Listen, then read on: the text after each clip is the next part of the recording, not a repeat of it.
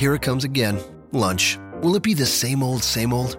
Or are you ready to take a vacation from the ordinary with the new Jamaican Jerk Turkey Sub at Firehouse Subs? Freshly sliced smoked turkey breast, craveably sweet mustard sauce, and a hint of Caribbean seasoning. Just $5.55 for a medium. Save time. Order the new Jamaican Jerk Turkey Sub on the Firehouse Subs app. Firehouse Subs. Enjoy more subs. Save more lives. Participating locations, limited time only, plus tax prices may vary for delivery. This podcast is a member of the Voices of Wrestling Podcasting Network. Visit voicesofwrestling.com to hear the rest of our great podcasts, as well as show reviews, columns, opinions, and updates across the world of wrestling. Attention!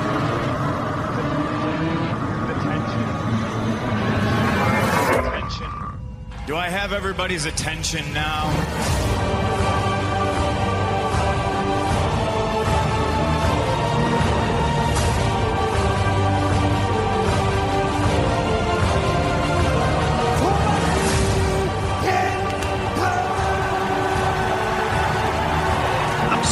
Jacked up just thinking about this match, and I'm standing and pacing in my bed.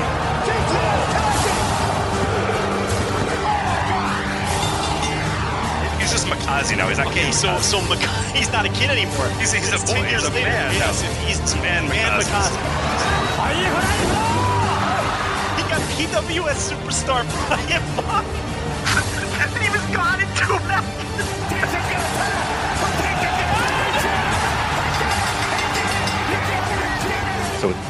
Uh, in go for Nollies In or Nobbles. in Go Nerables.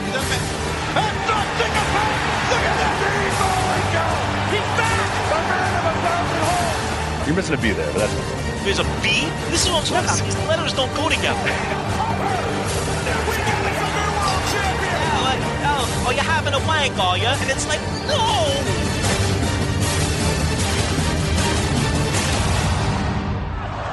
메리 메리 메리 메키 메키 메키 피시 피시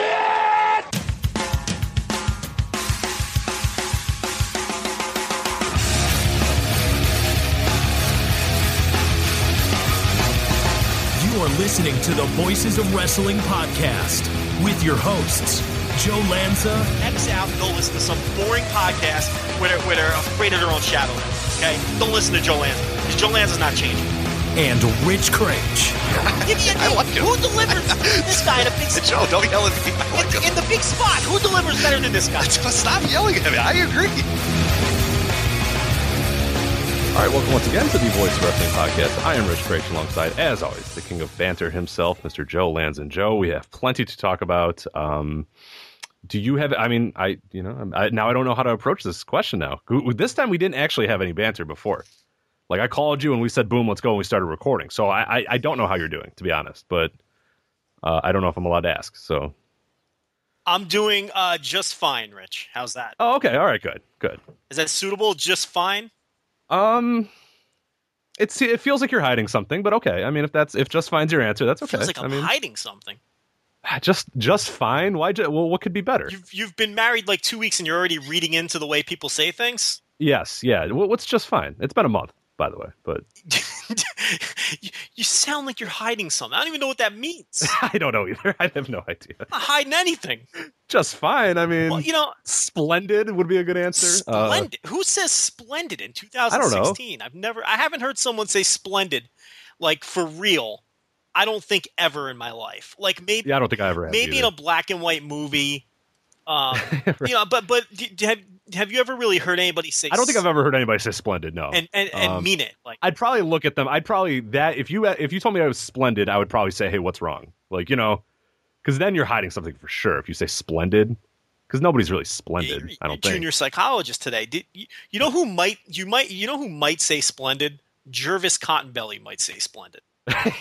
You know, he probably does. You know, I'm gonna look up look up splendid Jervis Cottonbelly right now. I'm sure there's like a promo. Oh, it it auto. Ah, yes. Professional wrestler Jervis Cottonbelly joins us for a splendid conversation. This was oh, and then oh yeah, oh, yeah, you got it. So that was uh Neckbreaker Pro Wrestling, which great title for your pro wrestling podcast. Uh, this is splendid. I look dapper. That's a uh, tweet from Jervis Cottonbelly in 2015. So you're correct. He follows us too. The Jervis Cottonbelly. I believe so, unless he got tired of our shit and he unfollowed us, which is Uh, let's see. I, almost, almost certainly that is what happened. Uh, follows you. Okay, Jervis Cottonbelly still follows us. Despite tearing apart Chikara bit by bit over the last like two years, the man still. But we like him. I like Jervis Cottonbelly. I don't know about you. I always enjoyed I have no beef with Jervis Cottonbelly. Okay. I'll tell you, I found out who Jervis Cottonbelly was, and I don't plan on starting another controversy. So, Please, dear God. so relax over there, Creech. But it was very underwhelming when I found out who he was. And I Hmm. think it would be very underwhelming. Uh, yeah, people snoop around; they could figure it out. But very underwhelming indeed. you want to shoot me a little chat there? Um, I'll be completely honest. I don't think you know who this person is. That's how underwhelming it is. Okay, yeah, I, I've heard a name before, but I don't know if it's actually the person that is. You know, as you know, I'm terrible at guessing who's under. Now he doesn't follow us anymore. because it's it's weird because it, it's always weird to find out that like these Well, he's a good worker, though. I mean, as Jervis, he's a good worker. So I hope you know, hope he gets work other places. But that's too late. I sent people on the trail and now he's mad. But it, it's Yeah. it's it's weird to like it's it's really it's always weird when these wrestlers like mention that they listen to a show or talk about something from the show because then I'm always like oh shit did I talk did I ever talk shit about that guy on the show and then I get nervous for like 30 seconds and then I'm like ah it's whatever I feel like I, I and the way I always sort of reconcile that is I feel like they probably read a review more than they're ever going to listen to this. Like, dear God, can you imagine like Davey Boy Smith Jr. sitting down in like hour two forty, and he's like, "All right, what do they have to say about my you know recent pro wrestling Noah?" event?" Like, that's probably not happening. Like, maybe somebody forwards them over and says, "Hey, by the way, like, I don't think they sit down and listen for a whole three hours. Maybe they do. I don't know. There are some there are that I know that, that, do for sure I know but I'm sure there's a lot that get, hey, X, you know, insert Pat Buck or whatever, at 45 14, these guys talk shit about you. You know what I mean? I feel like there's probably more oh we that. know a thousand percent that that Yeah, more so than like, and yeah, there are people, but I'm sure there's not many like sitting down and going, all right, three hours of these assholes talking I about pro could, I could think of two or three no, I know. Yeah, there's a few. think I, I say more. I do know more of them read it though. That's that's where I'm always a little weary, and and I don't care because I always sort of say, hey, this is what we do, and this is you know, and and many of them have. To their credit, reached out to us and said, "Hey, what you know? What did you not like about this?" Or da, da, da. you know, people have done that, but I feel like the written stuff because that's easy. They can click on that, they can scroll to their match, they can go, "Oh, geez, these guys, you know, two star. What the hell? You know what I did? You know that I feel like we do get a lot of. I, I don't know how many actually listen or sit down and listen to a whole podcast, but maybe they do get parts, or maybe they just have an idea that hey, you're going to talk about me in the beginning, so I'll I'll listen to that. I, I don't know. It'd be interesting to see. More, I think. Uh, I they think you're right that more read. I we know for a fact that some of them read. Sure. Um, uh, who was it that told us that? Uh, oh yeah, yeah, yeah, yeah. Bruce Tharpe said that a bunch of the he was he said everybody reads it, and uh, you know, and we know that there's others that read it because they they tell us they read it. Uh, they read the stuff that our writers do. But like I said, it's like it's like you just said. I think about it for like 30 seconds when I'm writing a review or something, but then it, it and you get sort of that uneasy. But then you think, you know what? They understand the deal too. If they're reading this stuff, they know how it works, and they know that you know they're going to get ripped every now and then. And you know, it's just you just can't think about it. You know what I mean? So eh, you know, if Jervis Cottonbelly is listening, listen. I will. I like his work. I like You know, so I got no. we're not even really talking any shit about him. You know, I just said I I, I knew who the man was under the, under the mask there. Which again, you know, we're not going down that road again. No, please, dear God. Let's I mean, I will if Uh, you want to, but I don't. No, I don't. I really don't. We have we have plenty to talk about here. Of course, we're going to talk about the match. Uh, it's now for this week. We can actually refer to it as the match, so you'll know what we're talking about here in a little bit. Uh, some other best of the Super Junior stuff: Cody Rhodes, WWE bar- uh, brand split, NXT Takeover, Pro Wrestling Noah, maybe some All Japan. A lot of stuff going on here. Uh, we made an executive decision. You tweeted out earlier. Uh, we didn't have a show last week because of some scheduling issues and the holidays and all that sort of stuff. Uh, Extreme Rules is old news by now. I think you tweeted out that like you like the main event more than I did. I like the four way more than you did. The Asylum match blew the end. Like that's that's essentially our takes. So, I mean that there you go. Like I I have nothing more to add about Extreme Rules, so we're not going to do that here. We got plenty to talk about. Uh, regardless, before we get into all that, I just want to let uh, the people know about some people that help us keep the show up up and running and going and doing all that sort of stuff. voiceswrestling.com slash amazon of course. Any purchase you make on amazon anything you buy including swedish porn as we've found out on this podcast before uh, it helps us out. We get a little bit of a percentage back for anything you buy. You don't pay anything different. You just order on amazon like you would any other time but you do it through voiceswrestling.com slash amazon and we get a little bit back. Also voiceswrestling.com slash seatgeek. Um, i actually used this a few days ago to uh, watch my horrible uh, regressing terribly White Sox, then you know you can go to voiceofwrestling.com slash SeatGeek, watch Joe's terrible baseball team, the Reds, in person, or if you want, you can watch good baseball if you're so inclined. But uh, yeah, no, it's it's a great service. Uh, I've been using a lot more. Uh, just great deals on, on tickets. They have a deal score thing where you can go in there and you know it's it's green, like a section or these little dots will be green, and you go, oh, that's a good deal, and you can actually find out what's you know the best price right now and all that sort of stuff. But I've been using it. I've been enjoying it. VoiceWrestling.com slash SeatGeek. Anything you buy on there helps us out. VoiceWrestling.com as well. Our of course, flagship website, the main website. Uh, we got a few different projects going on right now, a few fun things on the website. We have uh, Garrett Kidney did an incredible breakdown of whatever the hell is going on with Matt Hardy. Which are we, are we going to talk? I don't think we're going to talk about that today, right? We have too much else uh, to talk about broken Matt Hardy. No, right? because I think we're going to do an extensive preview of Slammiversary next oh, week. I can't wait. Yes. the whole show's that. It's three hours of just talking Slammiversary. It'll be longer than the actual show itself, which is perfect. Uh, but yeah, no, Garrett Kidney did an awesome one talking about the saga of broken Matt Hardy and where the hell it came from and why it's here and, and how creepy and weird and kind of interesting it is. There's that. Also, our Match of the Month project. Uh, the May voting just began earlier today. So if you go to voicewrestling.com, you can participate in that. It's one of the deepest and most diverse, uh, most diverse pools we've had uh, with that project thus far. Lots of different, just weird promotions and weird matches and stuff. A lot of cool stuff. Glad people are nominating fun stuff uh, for that. And also voicewrestling.com slash forums. Great discussions going on there right now. We're talking about modern wrestling, NXT, brand split, and uh, all the current happenings in Japanese pro wrestling. I think that's my my favorite part, and I'm sure yours as well, is that every promotion in Japan, like literally every promotion, is has a thread and people are talking about it and it's active, and that that's really cool. Like if you need to catch up on any promotion, you don't know what the hell's going on, you want to talk about it, we have a thread about every single promotion you could possibly find in Japan. So it's really cool. Voicewrestling.com slash forums. All right, that's it for my shilling. Joe, are you ready to talk about the match? Uh, I am. All right, the match, of course, Will Ospreay versus Ricochet. Oh, I thought you meant Daisuke versus Mr. Gannosuke from Guts World, which I that is the one you just watched. So yeah, tell us about I it. Just watched. Uh, it, A little bit of different uh, different spectrums of the wrestling world, correct? I would say so. Yes, they were very different uh, kinds of matches. I think uh, Mr. Gannosuke is uh, setting back. Uh, he, he's ruining pro wrestling with his lack of leg selling uh, in the in, Uh-oh. In the second half of that match. So Do they uh, have stereo springboard flips or no? no stereo springboard flips, Oh. but but Hmm. oh boy, did Daisuke work on that man's legs. And then uh, Mr. Gannosuke, he sort of just blew it off in the second half of the match. And I'll tell you, I wouldn't want Vader to find out because he would not be happy. And uh, he would probably claim that they're ruining pro wrestling. But uh, we're not here to talk about Guts World, my man. No. I don't think we've ever talked about Guts World. Um, we talk about Other than you burying it, I think you you will occasionally throw it in as like your grimy indie promotion. Well, like- here's the thing. I, I barely ever watch Guts World. I, I will bury K Dojo any day of the week. Um, I will bury, uh, you know, somebody. But Guts World is one that I've really stayed away from. Like I stay away from the Guts World. I stay away from Hard Hit. I stay away from Heat Up. Some of these are just way too fucking grimy even for me. And and and I'll watch almost anything.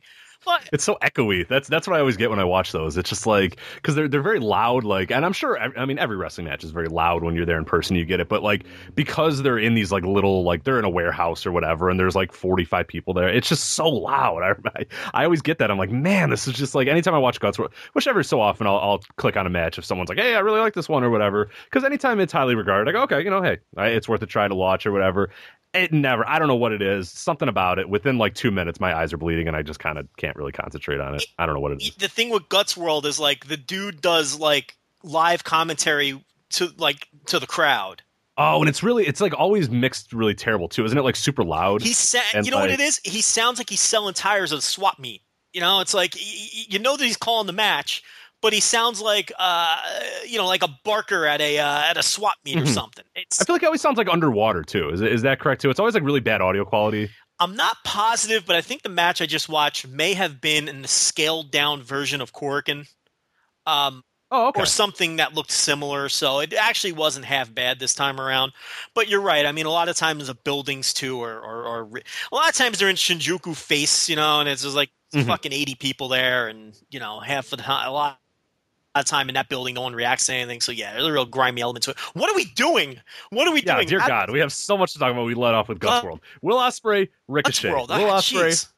Ricochet. Uh, main, of course, Uh, we reviewed this. It, has been a big deal. I mean, everybody is going nuts one way or another on it. Caused a lot of issues. I think the biggest thing is, is that I noticed is, of course, is the mainstream coverage. This got like almost immediately. This started popping up on SB Nation's homepage, not even their pro wrestling, not Cageside Seats or whatever. Their homepage. It started popping up on Sports Illustrated. I think they've done two stories on it. Yahoo Sports did a story on it. ESPN had it today. The Korakuen Wrestling in Tokyo or whatever the hell they called New Japan Pro Wrestling. It was on ESPN. It was just it was everywhere. And, and New Japan reacted to it and said, "Well, shit, here we go. Here it is. It's free on our YouTube page. Go, go, go." And that's I think by the time uh, when we started recording here, it already had ninety eight thousand views or something like that. So it's been blowing up like crazy. People are watching it. People are, for better for worse, taking sides with this wait, right wait, away so with this New, match. New yeah. Japan put it on their YouTube page too. Yeah. I didn't know that. I knew that they took No, it. they, uh, they had it free on the world, but then they also, yeah, I checked uh, just to say because I said, oh, you know, they have a pretty active YouTube page. Let me see if it's on there, and it was on there, and it had ninety eight thousand views. Which, um, you know, they have some videos that are like two hundred fifty thousand or whatever, but those are ones that have been around for you know five or six years. It's like an old Nakamura Tanahashi, uh, Tanahashi match from from years ago or whatever. But to, for this, they have ninety eight thousand. Actually, let me check while we're uh, doing this because that was almost a few hours it's ago. Let me see if actually pretty brilliant of them to put it on their YouTube page because they knew that there were illegal uploads already out floating out there. Sure. Oh, And why not gather the hits yourself? So it it was kind of smart to do that. Plus, uh, it, it got all the mainstream coverage here, which I'm sure it got some in Japan as well. Look, oh, geez, we're at one hundred twenty four thousand right now. yeah. So I mean, since the last time you Surprising. checked, checked, it did another 25, uh, what, 25,000 views since the last time you Yeah, checked.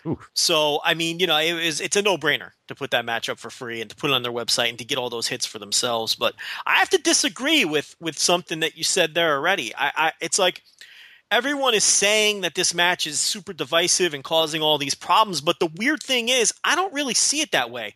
I see everybody talking about all the problems that this match has caused and all these debates. Rich, I mean, correct me if I'm wrong, unless it's just our timeline, I see a lot of people talking about uh, how divisive this match is, but I don't really see a lot of divisive opinions. It seems to me that just about everybody who has watched this match, and even some of the people who you would typically think wouldn't have liked it, everyone has liked the match. Not everyone has loved the match. Not everyone's calling it a match of the year, but everyone seems to at least. Okay, the floor for this match seems to be uh, that was not my cup of tea, but it was enjoyable to watch. That, Sure, okay. That seems to be the floor. So, what my question to you is, it, it, okay. So my take on this, uh, so because I haven't seen anyone outwardly bash the match, with the exception of goofballs in Vader's timeline who are just kissing up to him, who probably haven't even seen the thing. You know, the weirdos who just want his approval. Aside from people like that, I haven't really seen anybody trash the match. I don't think this match itself has has been what's divisive. I think uh, this match has spurred a debate on that style of match. And Correct. then- yeah, I think. Well, and and I guess I should have rephrased it. In, in terms of anybody who's watched the full match, most people will react to it and go, "Yeah, it was like you said. The the the floor is not my cup of tea, but good." And and like pretty much people that haven't even liked it that much, like four stars or whatever, is like what I've seen as as one of the floors of people going like, "Yeah, you know, I'd, I'd give it that. You know, it's not as spectacular as I thought or whatever." But the reaction, or at least the the, the divisiveness, I guess that I wanted to say a lot of it is reacting to the 10 second GIF that we'll talk about here in a little bit. Of course, one of the opening sequences of the match we, we referred to a little bit there uh, at the top of the show. And then also just an overarching sense of, okay, where is pro wrestling going? Why is this a style that everybody loves? Is this something that, you know, is healthy for pro wrestling? Is this the type of match that we really want? That's been the biggest thing. Maybe not yet. I, I think you're right in the fact that nobody is really hating the match as a whole because when you watch the match as a whole, i it's fine.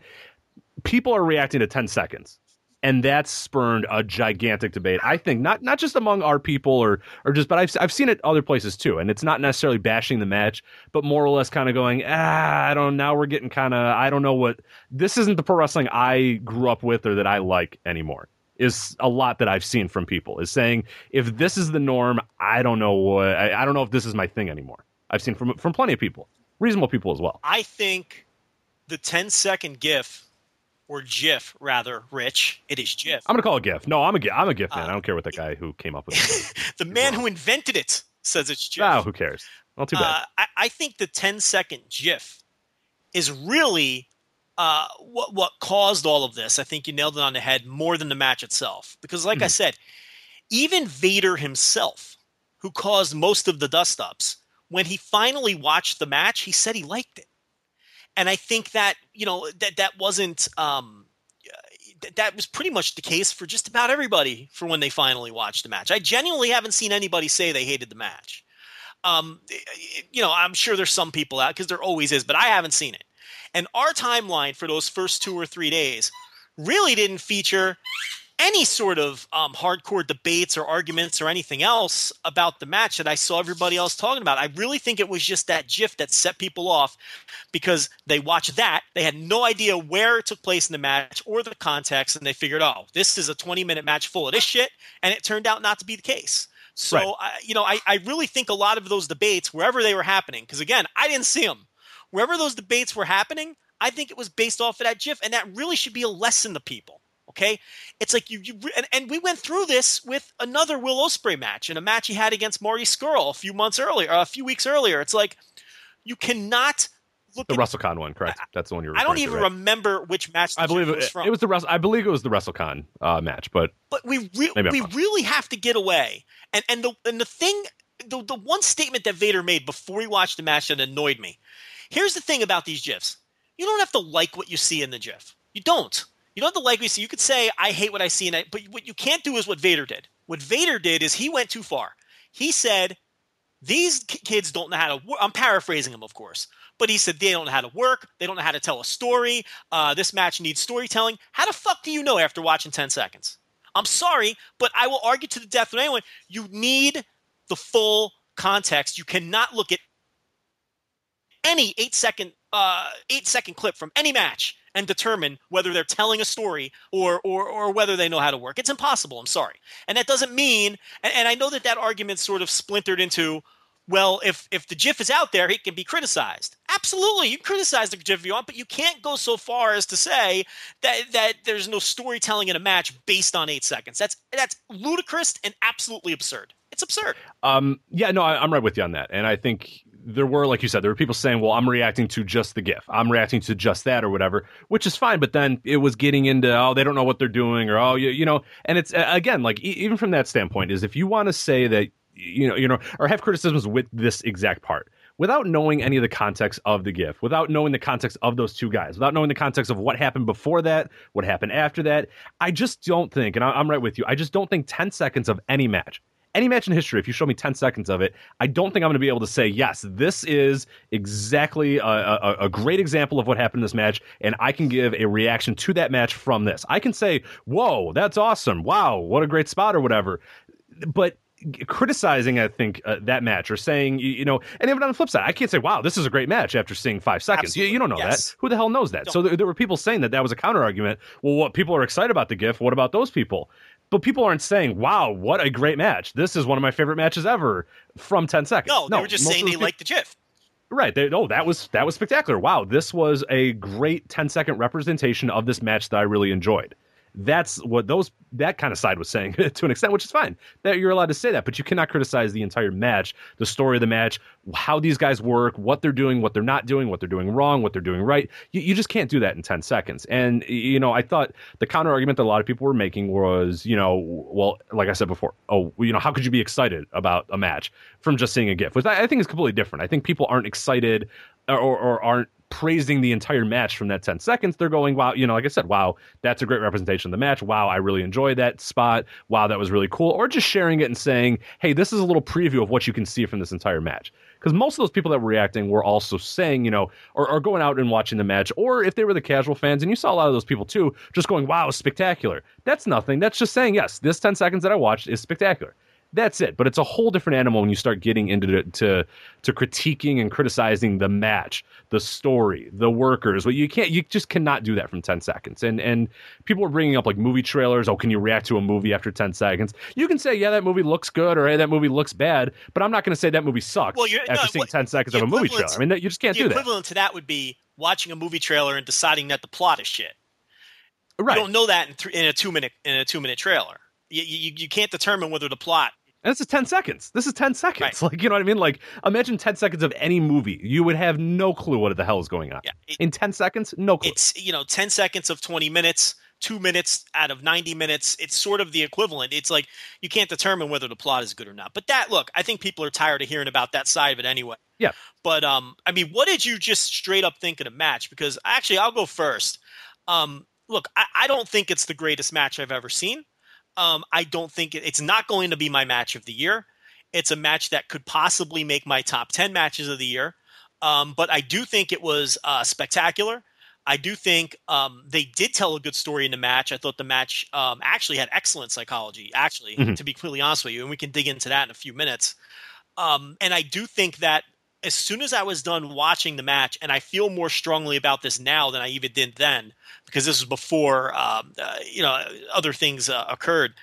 As soon as I was done with the match, the, my immediate thought was, this is going to be an iconic best of the Super Juniors New Japan match for years and years and years until the day I die. When people talk about best of the Super Juniors, and and like you did before the tournament started, and you did a, a call to our followers and said, "Hey, what are your favorite best of Super Juniors matches? I'm trying to watch some to get hyped up for this tournament." Remember you did that last week? Yeah. And people were throwing matches at you.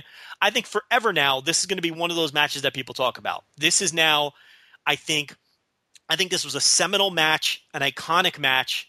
Uh, it's going to be one of the more memorable matches of all time. I think it's just one of those matches. And look, it doesn't have to be one of the greatest matches of all time to be one of those types of matches. You never know when you're gonna when something iconic is gonna happen, when something super memorable or or or, uh, or seminal is going to occur, and it, it doesn't necessarily mean that uh, you know it's it's not only the greatest matches of all time that end up being that way.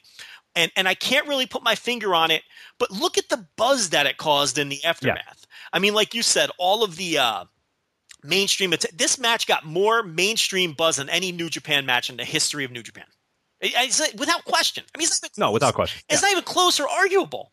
And uh, you know, it, you know, you just you know, 125,000 views of the match in, in in two days or whatever. I mean, goes to show you right there. And that's one uploaded you uh, like New Japan. I mean, that's not even counting the countless ex- illegal ones. That's not even counting New Japan World. That's not counting. The, I mean, it, it, it's incredible. Yeah, Yeah, it's- I mean, this is this is you know, you you know, this is you could argue this is the most famous New Japan match ever already. I mean, at least in the West, it is. I think there's absolutely no question. Uh, outside of Japan, this is the most famous New Japan match ever already. So, I mean, this is going to be an iconic match that people remember forever. Every year when Super Juniors rolls around, people are going to watch this match. And it's going to be one of those matches that you watch every year and, and you watch maybe a couple times a year or at least once a year. It's going to be a super memorable match. Uh, with that said, again, and look, and I, you know, and I think it's going to be, and because Will Ospreay is going to obviously go on and do bigger and better things with his career, this guy's going to be a megastar. I mean, there's no question about it. Uh, the sky's the limit for this dude. As long as he keeps his head on straight, doesn't get hurt, all of those things that you can't factor and, and, and can't plan for, this guy's going to be a huge star. We know he's going to go on and do bigger and better things. If he becomes one of the biggest stars in wrestling, okay, which we all think that he that, that could happen for him, people are going to look back on this match forever as like the, the the the big breakout match of his career. I mean, he had Dallas, he owned Dallas, and that was like a warm up, and then you have this match here. Uh, you know, with all the attention and hype that it's gotten, and this is going to be the match that people look back on in a very similar. I mean, this is 1994 Rey Mysterio Jr. That is what you're watching right now. This guy is 1994 Rey Mysterio Jr. I think there's no question about it. Uh, match itself, uh, my reaction to it initially, kind of similar to you, where I enjoyed it, but yeah, I don't know if it's going to make my top ten. I preferred, you, you know, just talking about Will Ospreay matches in general. I preferred the Ospreay Sabre uh, match in Dallas uh, a lot more to this. Um, I think I like this one better than the Evolve match between Ricochet and Ospreay. But yeah, I mean, it, it was it, it. I think my reaction when it was done was very similar to yours. I said this was very good. This was awesome. I don't know if it's my match of the year. I don't think it is. I don't know if it's even my top 10. It probably is. And I'll, I'll rewatch at the end of the year. I always do a pretty big re- rewatch. But I said, this is important. And this is, I watched it that morning because I, I sort of, I grabbed my phone and I checked the notifications and they were blowing. People were going nuts. And I said, okay, you know what? First thing in the morning, I'm going to watch this match because like I can't, I, I don't want to let, I, I want to watch before all, every reaction gets out there, before every single person in the world sees this thing or whatever. I want to make sure I see it because you know, you wake up and you got you know, 45 notifications or whatever, and everyone's just doing exclamation points and going, oh my God, and these GIFs are everywhere.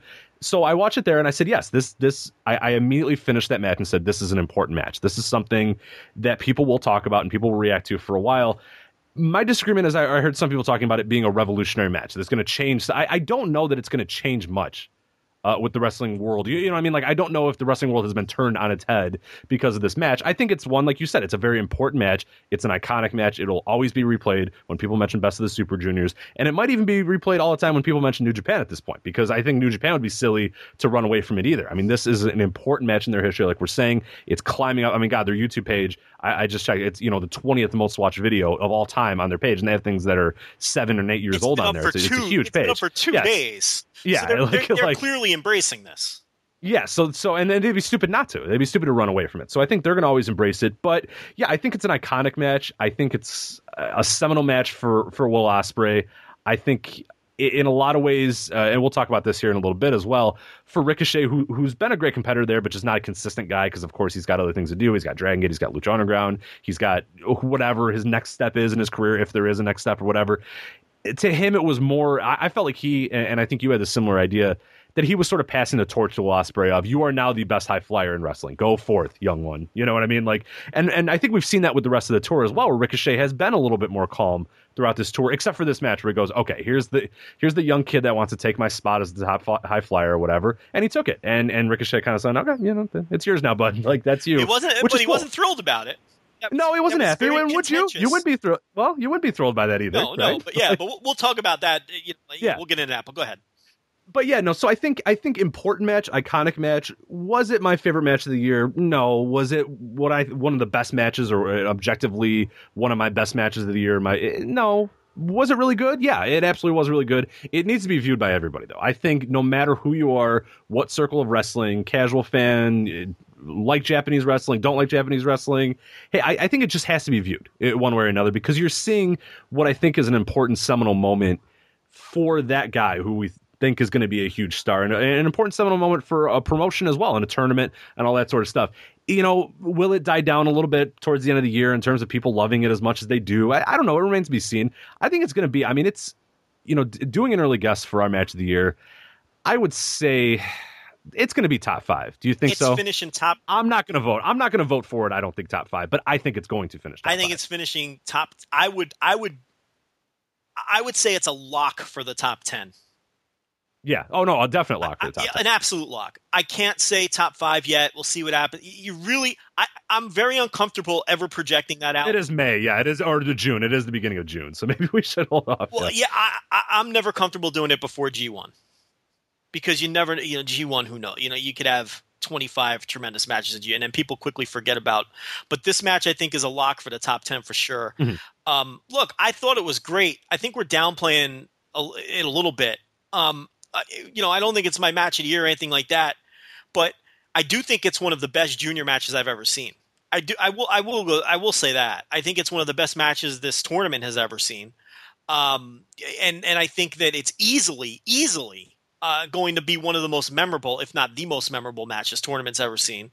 Um, and look, I think it was a tremendously worked match. I, yes, I, yeah. Let's let's get to that. Let's get to the kind of the meat and potatoes of the match. Yeah, I mean that's the thing. I mean, I see people saying this was the best spot fest style match that they've ever seen, or a really great spot fest style match. Yeah, I don't, I don't think it was. I'm, I'm a, I'm it wasn't a spot I'm fest. a little yeah. uncomfortable with that. Now, I, yeah. I know what people mean, and uh, you know, I look, and I don't want to, I don't want to get super, you know, you know, hyper breaking apart. Where look, it was very flashy, of course, because these guys did a lot of next level, progressive forward thinking creative things.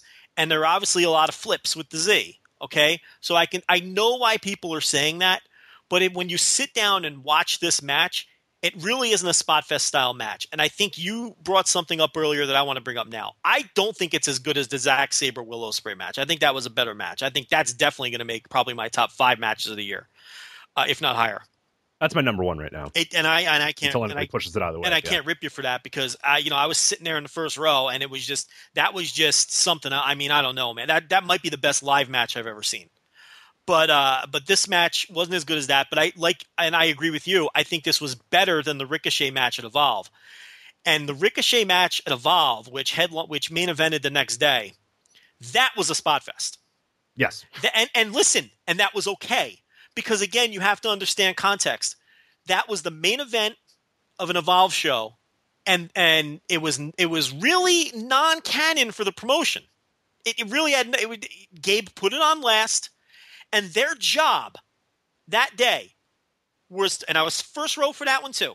Their job in that match was to go out there, go insane, pack as much crazy shit as they could possible into their 20 minutes, get people to stand on their feet, and leave that show with a smile on their face. So I don't have any problem with the way they worked that match, but that was a spot fest. And I think that's why me, both me and you enjoyed the Zack Sabre match more because that was more of a wrestling match. And I think that's why we enjoyed this Best of Super Juniors match more because this was more of a well structured wrestling match. And look, and I and I like a nice spot fest now and then. That's exactly what that was, and I've got that well over four stars too. But again, that's not something that's going to sniff my top ten for the year. Uh, but it was a hell of a lot of fun, and I was st- and look, I was leading the fucking standing ovations uh, for for that match at, at certain points. So believe me, I enjoyed it. But I thought this match blew away their first match that they had at Evolve from a storytelling and psychology standpoint. Yeah, I think th- there were little aspects of this match that I really, really enjoyed as well, and I, and, and there were some criticisms as well about selling. Uh, and I think one of the issues with Will Ospreay, and I think this is always going to be a thing when people sort of jump in and watch hyped Will Ospreay matches and then go, "Oh, geez, you know, he did this," or he. Did. One spot in particular that I really, but but I enjoyed it, and, and that's why I'll, I'll get to in a sec. Is um, Ricochet hit the a, D, uh, a DVD, I think it was Death Valley Driver, onto the apron. And then he went to go, I believe, do a power bomb uh, to Ospreay on the apron, and Ospreay just really quickly, you know, sort of reversed out of that, hit a Hurricanrana onto Ricochet, and then collapsed on his own. And that was the thing that people sort of looked at as, oh, here's here's Ospreay no selling again. And I think one of the aspects that I really like, and, and this is something I like about Ospreay, and, and, it sort of works with his age and it works with how sort of he works and I think his sort of persona and what he's trying to go for as well is that that was a guy who you know, he he he wasn't not selling it; he was delayed selling. Eh, I think, and that's a thing. I think that can be a thing, and I thought I liked that in this match because it happened a few times where Ospreay took a big move, sort of really quickly reversed or, or did something or, or something like that, and then sort of collapsed. Like he had one little moment where he could sort of get back the advantage, but then it, it, it stopped. It, you know, then he then he was down, then he was hurt, then his back was was ravaged, and in that particular spot, what I loved about that as well, and it was kind of a subtle thing that that I don't know that that many people really reflected on or talked about, is that there was almost a countout spot there. They were at 19, and Ospreay grabs some ring crew guy. I think it was a, a wire wrangler or something like that, and grabs him by the shirt and uses him to lift himself up in a sense to say, hey, look, you know, maybe I did that Hurricanrana a few minutes ago or, or, a few seconds ago or whatever, but man, my back hurts right now. Like I didn't even think of it while I was doing that Hurricanrana. Then I took a second to think about it, and goddamn, my back hurts. Which is the thing, adrenaline will over override pain sometimes. But then when you know the pain comes or, or, or that adrenaline wears off, you go, oh man, that really does hurt. You know, it happens to me all the time. I play basketball and to- I roll my ankle on like a freaking monthly basis playing basketball. When the game's going on, I really don't feel it. Then you know I, I get back to the office or whatever and go, oh, geez, my ankle's you know ravaged or whatever. That's the thing that can happen. I really like the idea that he sort of used that ring guy to climb himself back up and get in at 19.99 or whatever at, at the last possible second because it showed that, yeah, no, maybe in that one second, in that brief second, he didn't sell. He did something quick, but then he sold after that. And I think that's something that Ospreay always does. And it's something I like too. It sort of plays into him being because he's kind of an idiot he's like a young 22 year old moron. You, you, know, like he does stupid stuff. He's not very smart. He's kind of an idiot, but it works. And that's why people root for him a little bit as well, because you root for sort of him to overcome his own stupidity sometimes. That's, but yeah, I, I, I, I enjoy a lot of his matches that he's yeah, overconfident he's an and he's cocky yeah. and he does stupid things that don't, that don't necessarily work. Um, the Death Valley driver spot on the apron I not only do I not have any problem with the selling in that spot, I thought the selling was excellent overall in that spot. Yeah. Ricochet gives him the Death Valley driver, and this is what people are missing. Ospreay immediately goes limp. He sold it. His his body immediately went limp, and he was dead weight.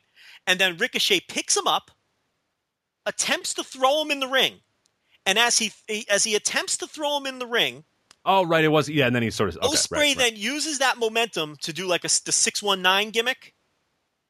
Uses whatever he's got left in the tank to do the six one nine gimmick, and then he gives Ricochet the uh, the Hurricanrana, and then they're both dead. How did he not sell in that spot? His body went limp after the DVD, and then, like you said, they both sold like they were fucking dead and nearly got counted out. I, I'm really not seeing the gripe there. I mean, there's times where look, everyone look, we talk about this all the time. Everybody's lines are, are in a different spot in the sand when it comes to selling. We understand that.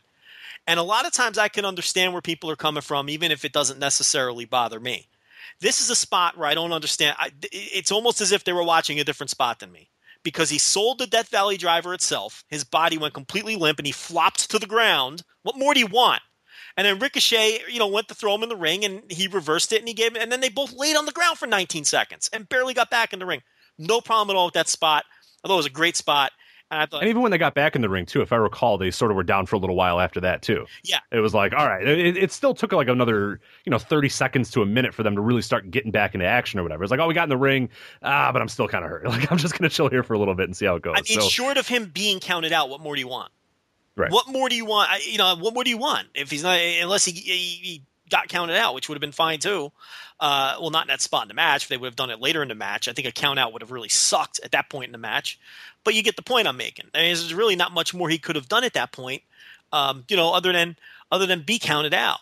Um, but yes, I had no problem with that spot. Yeah, and, and one one aspect that I wanted to touch on a little bit is you mentioned the spot fest thing, and the way I always sort of look at the difference between a spot fest and or what I would consider spot fest and what this match was is this match I thought, and and, and I'm not sure if you agree or disagree, had a little bit there was there was some hatred in this match too. Like you said, Ricochet just didn't really he didn't want to give up anything to this guy. He doesn't want to not be the best high flyer in the world or whatever. So it wasn't you know people see the gif and go, oh my god, they're just flipping around and having fun and doing gymnastics or whatever. But after that little spot right there, it was down to business. Ricochet did not want this little fuck to beat him, and Will Ospreay is a little fuck. Like he kept swearing at him and being a dickwad or whatever. Like you know what I mean? Like there wasn't you know a spot fest to me is like, hey, look at this fun thing I did. Hey, look at this fun thing I did. Like look at it. To me, that's sort of what I when when you say spot fest, that's the first thing that rings into my mind. Is like two guys that just simply appear to be or or or, or are just doing as much silly shit as they can. Like you said, the Evolve match, there was no hatred there. That was just you know obviously them trying to do as much silly shit as they could in 20 minutes or whatever. That's all that was.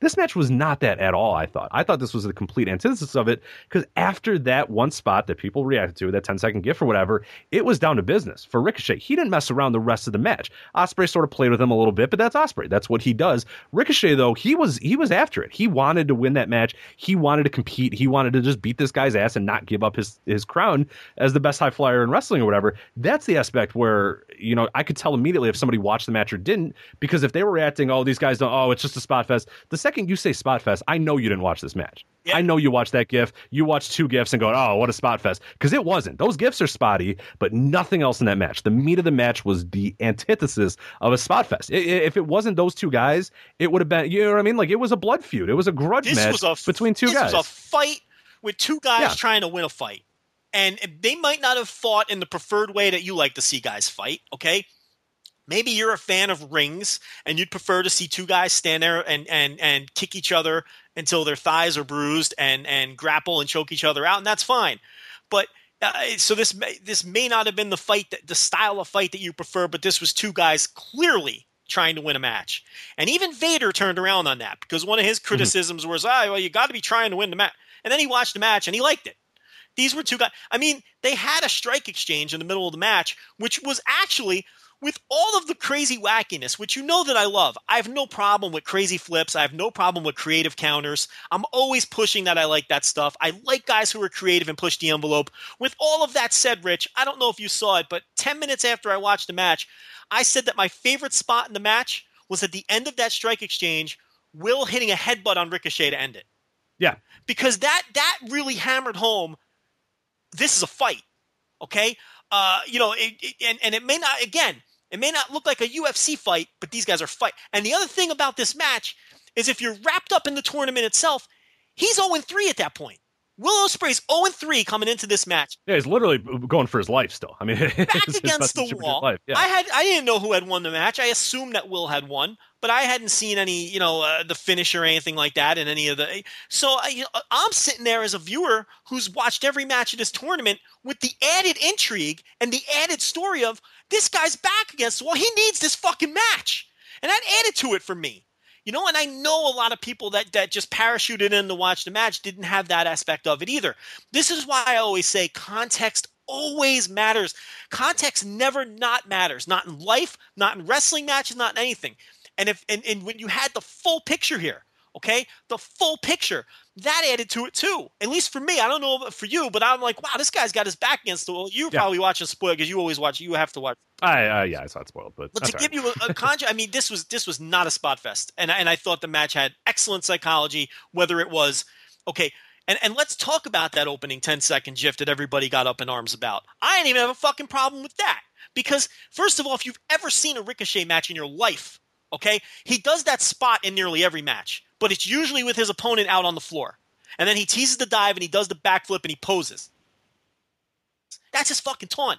Will does that sometimes too. So they go through this exchange, and it was the same typical uh, um, um, two guys who or they're establishing that they're equal. They're reversing each other's uh, flying head scissors. They're avoiding each other's strikes, and this is no different than what Eddie Guerrero used to do in the first, you know, to open up his matches 20 years ago. Except he would do it with mat work and uh, yeah, they do the fish out of water spot or whatever. Yeah, and, and then both guys would nip up and put their fists up and everyone's everybody claps and that's to establish okay these two guys are even. These two guys are the same. These two guys uh, uh, have the answer for each other. That's exactly what this was except it was the next level of that where instead of doing it with grappling and instead of doing it with uh, you know whatever the hell else they did it with some flips okay? And the fact of the matter is if you're stuck in another century i get why that's going to bother you. But this is just the evolution of that same exact spot that we've seen a million times with workers that everybody universally praises. It was just the, the these guys are equal spot to establish, okay, we're equals. And then they, they finished it with the flip, which bothered people. The reason it didn't bother me was that's something that both of these guys do in the opening moments of their match. And this just exemplified that spot when they both did it because it showed, oh, they're both thinking the same thing. They both want to show the other guy up. And they both did the same fucking thing to show the other guy up. That's all that meant. And then at, at that point, I'm like, oh man, this is on. Okay, this is on because these two Yeah. guys who want to show Well, each I mean, other up. Let, let's not act like posturing isn't a thing in wrestling. It's just so happened that they flipped to their posture. You know what I mean? Like it's a thing. Like that. Like Hulk Hogan hulking up or you know flexing or whatever is no different. It just happened to be these guys flipped to get to it. How is and this yeah, any you can say different? How is this any different than two powerhouse wrestlers in the 80s flexing on each other in the open moments Right. of a match to say my muscles are bigger than yours or I'm stronger than you and then they flex it's it's the same spot okay it's just the same spot done in 2016 with two guys who happen to be athletic but it's the same idea the psychology of the spot is the same it's no different than than than any other of those either the Eddie Guerrero spots I described or like me and you just said like two powerhouses flexing on each other. It's the same exact spot. How's it any hmm. different than Ric Flair doing the Fargo strut or Jerry or Jeff Jarrett doing the Fargo strut on a guy? And the old, how is it any different than Ric Flair locking up with a guy, okay, and they back into the ropes and break up, and then Flair does the Fargo strut? How is it any different? Is Flair actively trying to win the fight when he does the Fargo strut? I mean, the you know that's it's obviously a rhetorical question. Of course not. What this bo- what bothered people about this is it was flashy. Just admit it. Admit it. Okay, come clean. You didn't like it because it was flashy. That's that's the bottom line here. Because this is nothing that hasn't been happening in wrestling since the fucking 1960s. See, you know, you- you- you'd have to go all the way back to George fucking Hackenschmidt to find somebody. he might have too. I don't and, know. Let's, and who knows? I haven't seen the footage. Okay, let's. I think there's a 90 minute uh, Hackenschmidt Comiskey Park match. If you want to, we can review that on next week's show. We'll watch it. Uh, it. We'll we'll do Slammiversary and then do a live commentary of a Hackenschmidt uh, match. Yeah. Deal. So, Yeah, we'll it next week. So yeah, we're gonna find the footage, and I bet you we'll find George Hackenschmidt sassing his opponent. Okay, that's all this was, though. This was two guys sassing each other the same way they've been doing for decades. Okay, but to be fair, I think when a lot of people saw that spot in the context of the match, when they saw that it happened in the first 30 seconds of the match, and not look, if it happened 15 minutes into the match, Rich, I think Oh, that was the closing stretch. Yeah, if that was it, and then then they went went home after that. Yeah, I, I both have a problem with it. Everybody would have a problem with it. Okay, it happened in the first thirty seconds. That- All it was was a taunting spot. Eh, you know, they were just taunting each other. That's all. And I think when most people saw it within the context, they either didn't have a problem with it or didn't have as much of a problem with it. To be fair. Okay, but but in reality, that's all that spot was too. So I didn't even have a problem with that spot. I thought it was a very well worked match. I think overall, I think I gave the I I didn't put stars on it when I first watched it because I didn't, you know, fuck star. I'm really getting tired of stars. But I know that our people want to know. It's like you can't get away from them because that's it's just you can't, Rich. You know what? I, we've had this conversation. It's impossible for us to get away from them. But uh, you know, if I had to throw stars on this match, I don't think I can go any lower than four and a half, just based on how creative they were, how clean mm-hmm. the work was, how good the storytelling was, uh, the the stakes, the the environment, the main event at Korakuen Hall, the post match stuff. I can't go any lower than four and a half.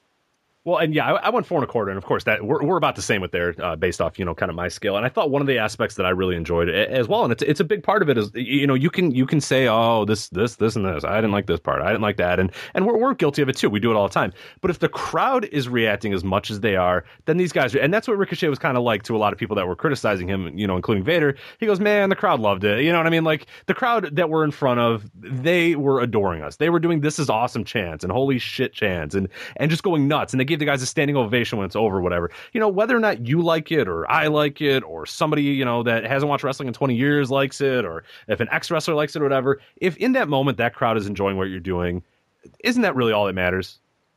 Uh, it, it is. I think that um, again, though, I it, it's hard to just put a blanket on that because I again I do think context always matters. But yeah, for the most part, you, you, look that's the other aspect that I don't think those people aren't going to not buy tickets ever again because that. No, they're going to buy more you tickets know, because of that. Match. They standing ovation. This is awesome. I can't wait till Ricochet or Ospreay is coming back. I mean, I, am assuming that was the reaction, not oh my god, that was the greatest thing ever. I'm never going to wrestling ever again. Thank God. Yeah, like my you know, suspension of disbelief is blown because they both did double flip. Yeah, I'm going to give a standing ovation, it's, then I'm the fuck out of here, and I'm never coming back again. It's the thing about it is, it's like they literally chanted, "This is awesome," in Japan in Korakuen Hall. I mean, how cool was that? How cool was that moment where they're seeing these two, uh, you know, Gaijin wrestlers, and they decided to give it the Gaijin flavor and do the Gaijin thing. That I mean, that's respect right there. That that's as much respect as you can possibly you give. That's yeah. no different than two Japanese stars coming to America and everybody brings streamers. You know what I mean? It's like that. We want to do. You know, we've been watching this stuff on tape for how many years and we're hardcore fans and we want to give this the same environment that we've been watching on tape. How fun and cool was that that they were chanting this is awesome and you had the guy with the PWG shirt in the crowd. That put an enormous smile on my face. I, you know, that added to the whole flavor of the match. That just you couldn't watch this match without a giant smile on your face, you know? And and you know that really added to it too, seeing how those people were having so much fun seeing something that they've probably been, you know, that, that dude in the crowd probably buys his PWG DVDs and has his fucking North American version DVD player and fucking, and he's a maniac. I loves Brian Cage. That guy cannot wait for Brian Cage to Cannot wait for Brian Cage. And he's, and a lot of the fans there are probably maniacs like we are here who, who go out of their way to watch all this shit in the middle of the night. And it's just, ah, oh, man, that just put a smile on my face seeing that. Yeah, absolutely. and that, and that definitely added to the aura of the match. So, yeah, and that's I, I thought uh, you we mentioned the respect thing, and I thought that was an important thing, and I believe Ricochet mentioned that as well. Is that he was sort of taken aback by that because if they react that way to you, and it's not like yeah, people kind of roll their eyes at this is awesome chance a lot because you hear it in every American show, every you know, but this is different. This is in Korakuen Hall. These people are doing it out of respect for the. It's not just a. I mean, again, how often do you hear this is awesome chance in Japan? You don't. Like it, it was an ultimate respect thing for these two foreign workers that are in front of them that are doing something that they enjoy, and they said, you know, hey, we're gonna we're gonna cater to you. We're gonna show our respect to you by doing the chant that you guys get or the chant that that you guys in America will do if this match is awesome, or whatever. That's the ultimate respect right there. I mean that that that is it right there. That that is if you need a representation for what this match did for those people in the crowd or what this match did in general, it's that right there. The holy shit and this is awesome chance from a Japanese crowd to to foreign workers. That's it right there. And here's the thing. It was awesome. So I don't have a problem with it. You're gonna chant this is awesome.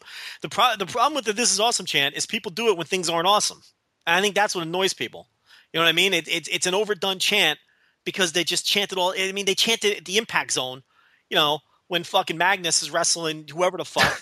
In a, in you can't even name another. You know what I mean? In a match, you're gonna name three TNA wrestlers that aren't uh, that aren't Hardys. Mag- Magnus, Magnus, isn't even there anymore. But I just I was gonna say a great great example. You know, or it's like it's just it's just crazy Steve and uh, DJ Z is still hanging around, right?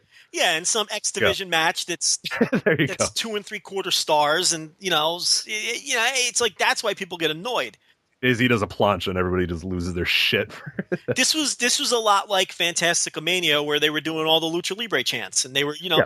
remember Ultimo Guerrero at, at, this year's Fantastica Mania you know where he pumps his arms up in the air Okay, and when the, entire Korakuen Hall were pumping their arms up in the air, like, do you see the big fucking smile on his face when they were when they were like doing his taunt?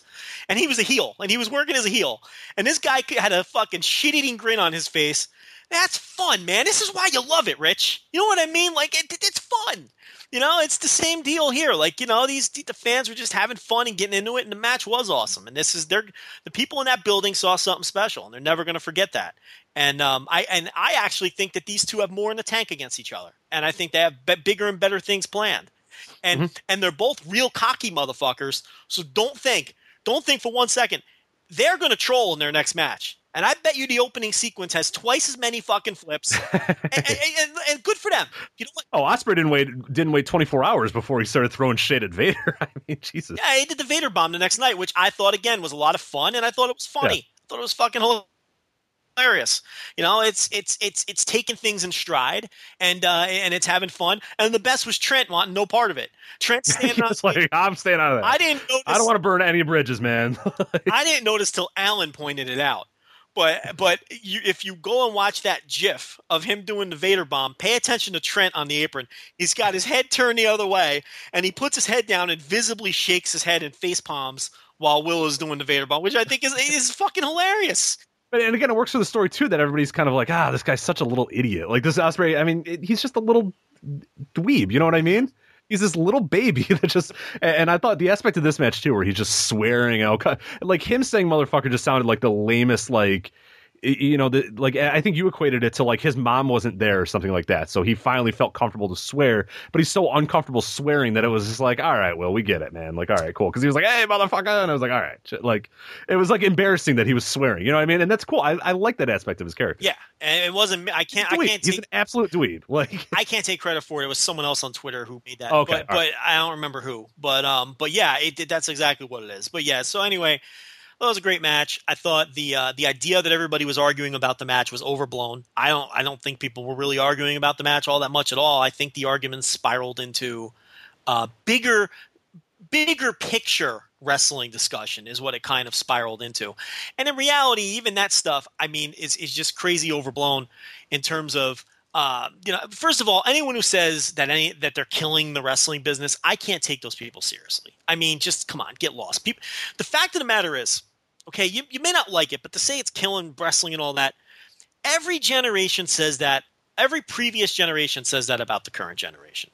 I remember Lou Thesz, and I went digging looking for it, but I remember Lou Thesz, and and it always stood out to me. He was calling 19 early 1990s WWF wrestling choreographed tumbling. okay, early 1990s WWF. Yeah. And Lou Thesz was calling that choreographed tumbling. Okay, it's yeah, Warlord versus Hercules. God. Yeah, it's like he was calling you know 1990s wrestling choreographed tumbling, which was Vader's era, and now Vader's era is done, and he's calling the next era choreographed dancing or choreographed tumbling or whatever the hell. Um, it, it's like every generation does that to the next. So it's like I think here's what I think it's time to do. Here's what I think if you're listening to this, when people start going on and on about you know back in the day or this current generation of wrestler, that it's time to no sell that shit because it's never going to stop. The wrestlers of today, the ones that we're putting over on this show, are going to say that about the wrestlers of tomorrow. It is going to happen. The, We're going to do it too. I can't wait for us to be the, crusty old men. Cycle, but, I mean, you're already old, but you the know, cycle not crusty is, yet. This cycle is never going to stop. And I'll tell you what, it, it's like it's sometimes I say it all the time. And you know, here's the other thing too. Even the old timers are putting this match over though, which shows you if you watch the match, it isn't what people are saying that they that, that, that Fit Finlay's putting the match over. Jim Ross put the match over. Jim Ross. William Regal put the match over. Minoru Suzuki. Yeah, I was gonna say there's the smoking gun right there. Once once Minoru has chimed in, I think we can all go home now. You know, so it's like it's it's the old generation always puts down the next generation. I dug up some quotes. Check out these quotes. Okay, I got some quotes here for you, Rich. Uh, and of course, I lost my page now. Okay, here we go. This is uh, this is Jerry Jarrett in 1991. Okay, here's what he had to okay. say. A, a, this is an interview with Wade Keller. Wade Keller, and I quote, and here's his question What about wrestlers who are doing things that just weren't done 10 or 20 years ago, such as Jushin Liger or Cactus Jack? the argument there is if the style is incredible, people won't stop their cars on the freeway to watch the fake fight. Where do you find a balance between credibility and outrageousness? Okay, now, first of all, that's the end of Wade Keller's quote. The stuff Jushin Liger and Cactus Jack were doing when Wade Keller asked that question, it, it doesn't even compare to what you saw in the Will Ospreay Ricochet match. So anyway, here's Jarrett's answer. Quote, I sat in on the National Wrestling Alliance meeting as a kid, literally as a kid, and heard this same thing discussed about Argentina Rocca. They said, he's killing the business with that aerial shit. I'm telling you, Wade, the wrestling business doesn't change. Everything is relative to its day, and Argentina Rocca set the wrestling world on its ear because he was such an aerial artist. Jerry Jarrett is a guy who fucking gets it. And yep. he got it in 1991. You know why? Because he heard the same bullshit argument sitting in an NWA meeting when the NWA promoters were, were moaning about Argentina Rocca because the guy dared leave his feet in a wrestling ring. Okay, and it's it, this is it just will it will continue forever. It's never going to stop. I mean, Jarrett goes on. I mean, I think this is important too. He says, "Sure, hell, you think we need to go back and have a 16 foot pole vault record? I listen to ESPN and I get a kick out of them arguing about whether Muhammad Ali could beat Joe Louis. Well, Joe Louis told me something riding in a car in Memphis uh, to referee our matches. Me being a stupid mark and asking Joe, Joe, who would have won? Who would have won the fight, Joe, between you and Ali? He looked at me and he said, in track, every year records are broken. In baseball, every year records are broken. Any sport that is able to be measured, every year the athletes are better. Muhammad Ali would have knocked me out in the first round. Y'all get the all timers who will argue until you're blue in the face, but Jerry, every year the athletes are better than the previous year. And this is back to Jarrett. When you think about that, anytime there's a sport that can be measured, you can put a tape measure to a javelin and the discus, you can put a stopwatch to the runner, everything that can be measured. The athletes are better today than you've ever seen. So why do we want to ground the wrestlers and say that's too many drop kicks? Do I really need to say anymore? Look at Mr. Progressive Jerry Jarrett. We got to get him on the show here. Okay. Well, the reason being because you have to remember Jerry Jarrett yeah. got a lot of shit from his fellow promoters because he was doing brass knuckle matches and concession stand mm-hmm. brawls and fucking cage matches, and guys were going through tables. And all the other promoters were saying to Jerry Jarrett, they, they were saying, Jerry, you're killing the business. You're killing yeah. the business. You're doing too much. And Jerry Jarrett's responses were, uh, you know, well, actually, you know what? I don't have to paraphrase, Rich. You enjoying this? I'll give you the damn quote. Here's what Jerry Jarrett had to tell me about that, okay? Uh, Wade's question Is there a difference between wrestling in the ring today and 1983 or earlier? Is today's wrestling a little faster paced and less realistic? Keep in mind, this interview is from over 20 years ago, Rich. Does, the, any, does this shit sound familiar? It never fucking stops. Here's Jarrett's answer. Let me tell you a story, Wade. I told you about the relationship I had with Eddie Graham. We were very close. In 1978, 1978, Eddie Graham had a plane and he called me and said, Jerry, I want to pick you up in Nashville and take you to Memphis with me. I said, okay. On the way down, he said, I want to get you way up here so that you'd know I wasn't telling anyone else this, and I just wanted you to know it. You were killing the wrestling business. I said, What do you mean, Eddie? He said to me, All this shit you're doing in Memphis chain matches, scaffold matches, coal miners' glove matches you've just carried it too far. I turned to Eddie and I said, Well, I'm making a lot of money, Eddie. And I don't think so. I think a good movie is a good movie. Whenever I see this movie, the more adventure or the more action, it won't preclude me from coming back. I can tell you that. Nick Gulas and Roy Welch are absolutely up shit's creek if they try to get another booker to follow me. I think only I can follow myself. That story, Rich, is from 1978. 1978. They were telling Jerry Jarrett he was killing the business. Did the business die after 1978? Did we not have two enormous boom periods, the two biggest boom periods in wrestling history after 1978? 20 years after 1978? This shit is never going to stop. It is time. Everybody listening to this. Listen to me and listen to me good, okay? It is time to stop selling this shit when people say it. It's time to just ignore it, okay? They're just repeating the cycle of history and they never learn from it. Dave Meltzer sent out a tweet earlier this week. He said in 1979, people were telling Ric Flair and Ricky Steamboat they were doing too much. And they were going to kill the business. Those are regarded as some of the greatest matches of all time. Guys, it never stops. Ignore these goofballs. If people want to put on cement, if they want to put their feet in cement in whatever year they choose to plant themselves in, let them. It's time to ignore them. Don't get in these petty arguments with people who do not learn from history, who will refuse to learn from history. And and and Rich, like you said, one day we're to be grumpy. I hope the God never. I hope I'm 80 years old and I'm still changing with the times, okay, and, and, and accepting the evolution and the progression of professional wrestling, okay? Because yesterday's arm drag is today's flying head scissors. Deal with it. I, I would ask, yeah, because I, I agree. But what would you say to the people that say, "Oh, you know, it's not always evolution if they feel like it's going backwards, or if it's not good, or if it's not, uh, you know what I, mean? Like say- it's not, if- say if- this. yeah, you know, you know what I'm talking I about. do. People say it's negative. You know, evolution isn't always a positive That's thing. true. It can be You- a negative listen, thing too. You, Yeah. I, I always the word that always gets me in trouble is progression. You can consider it regression if you want. What you cannot deny, what you cannot argue, is wrestling is in a constant state of evolution. Yeah, You cannot deny that. Whatever the second worked match was ever, and I don't know what it was, whatever the second worked match was in wrestling history, that's when the evolution to Ricochet Will Ospreay began. You can either accept that or you can live in some crazy world of denial. Now, you don't have to like it. You can think it's regression. You can go find another hobby. That's fine. But it, it but it, the evolution will not ever stop.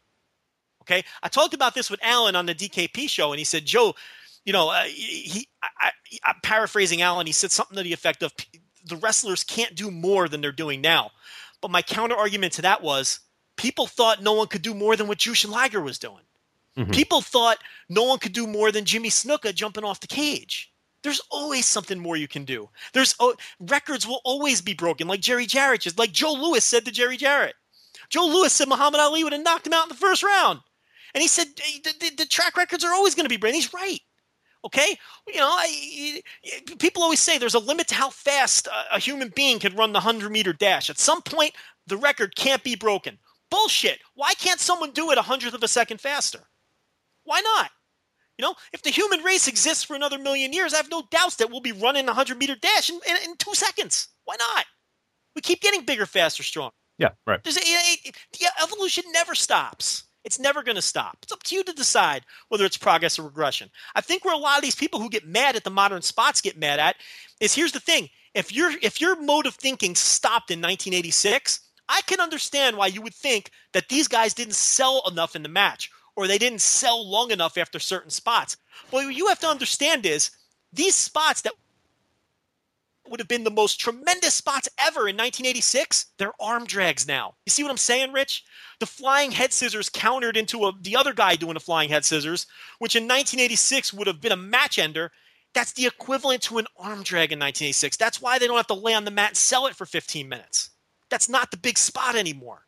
And I think that's where people who preferred older wrestling Yeah, people get upset by that because that Yes. that's it, it's it's it's and it happens to all of us. It, it honestly, a lot of us, you know, it, for music, it's happened with me. I modern, I, I can barely li- like I, I, you know me, I'm a huge hip hop fan. I love rap. I cannot listen to modern rap really any. I, there's a few that I can listen to because I am stuck, and I, I admit it.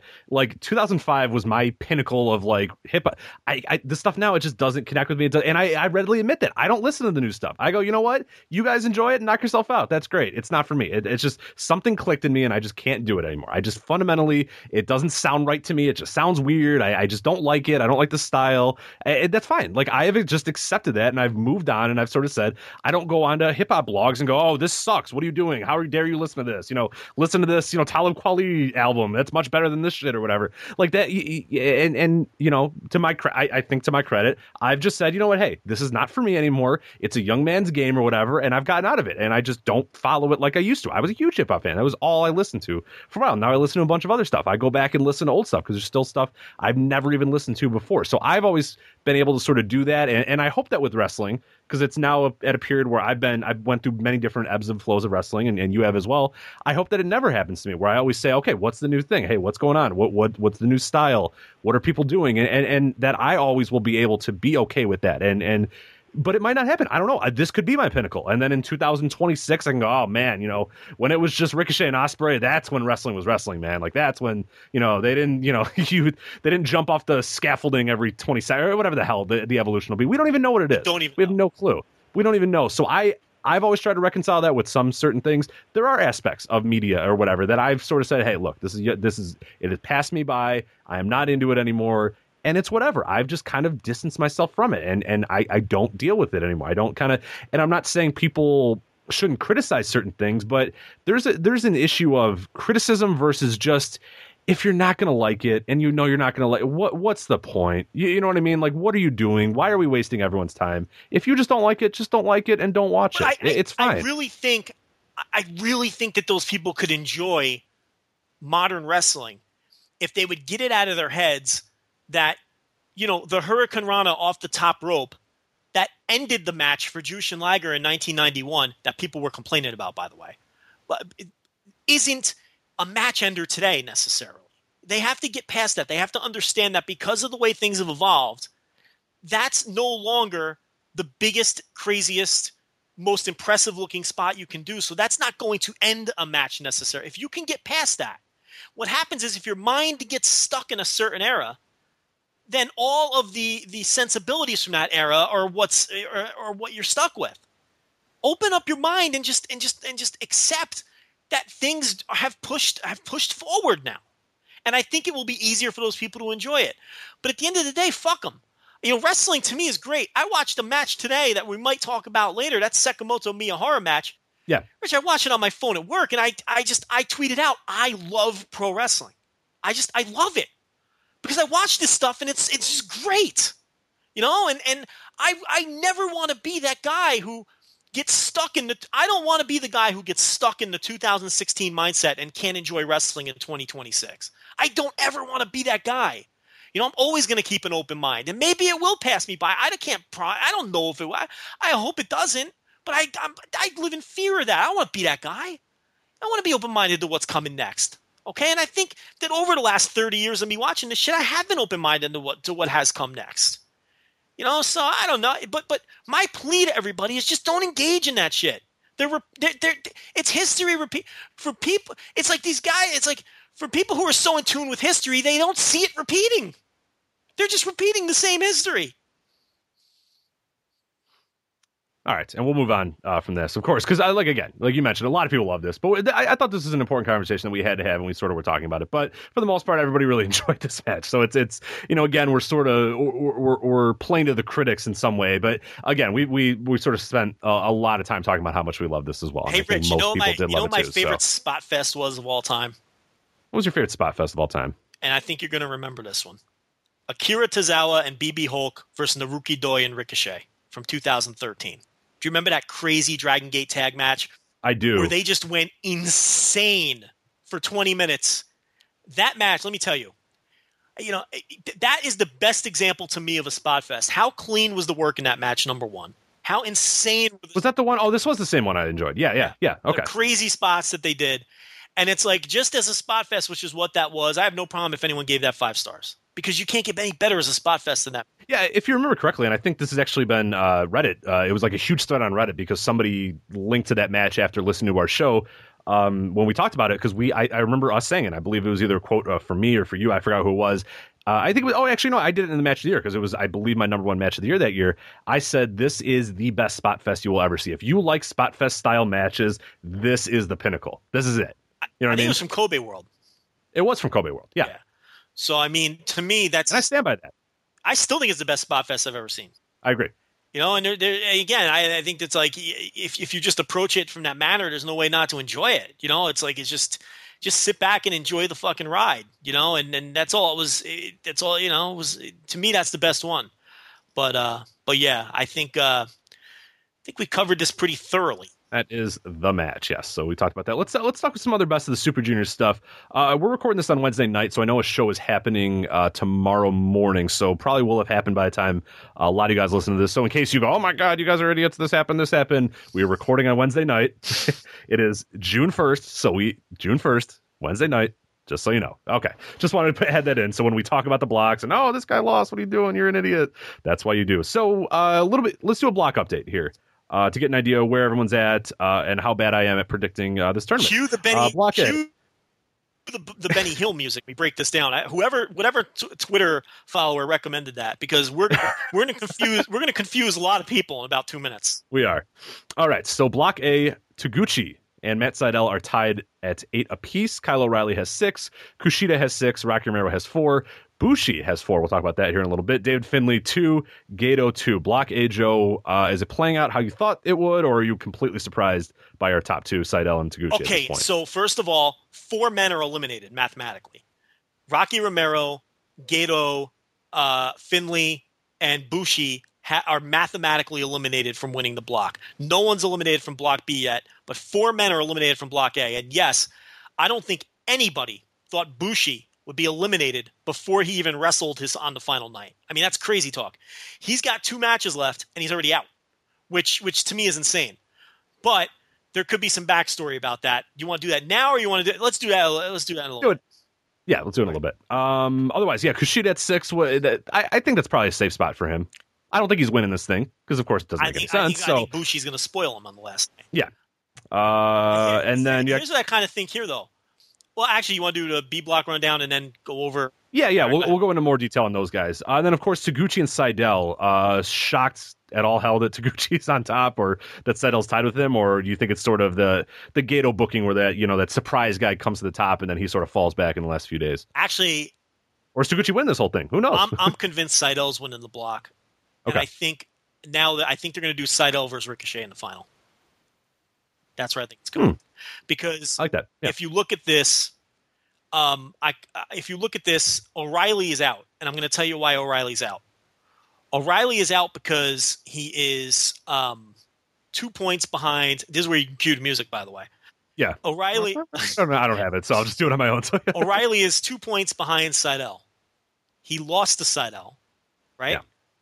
And Sydal, if I'm not mistaken, still has a match with Finlay, which he's not going to lose.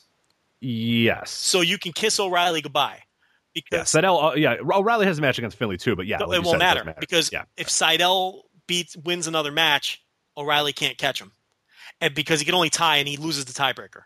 Mhm. So because Sydal, and Sydal does have Kushida as well, so that will be a big one um, as well when that does happen. yeah, so. so unless Finlay pulls an enormous upset, and look, Finlay beating Gedo means nothing in terms. Look, it, I don't, I don't mean that. I don't mean it means nothing. It means a lot for Finlay. Okay, it does. But Gedo is never going to factor into the end here. And Gedo and, and Jado are like the two most unselfish bookers of all time. He doesn't care that he lost.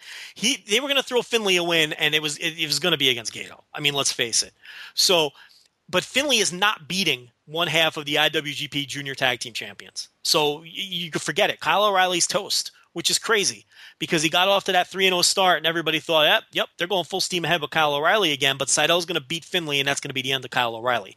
That's why I say I think Sydal is winning the block because I think they're setting up Kushida to get spoiled by Bushi on the last night. And with Bushi being eliminated, Bushi could easily win that match and not affect anything else.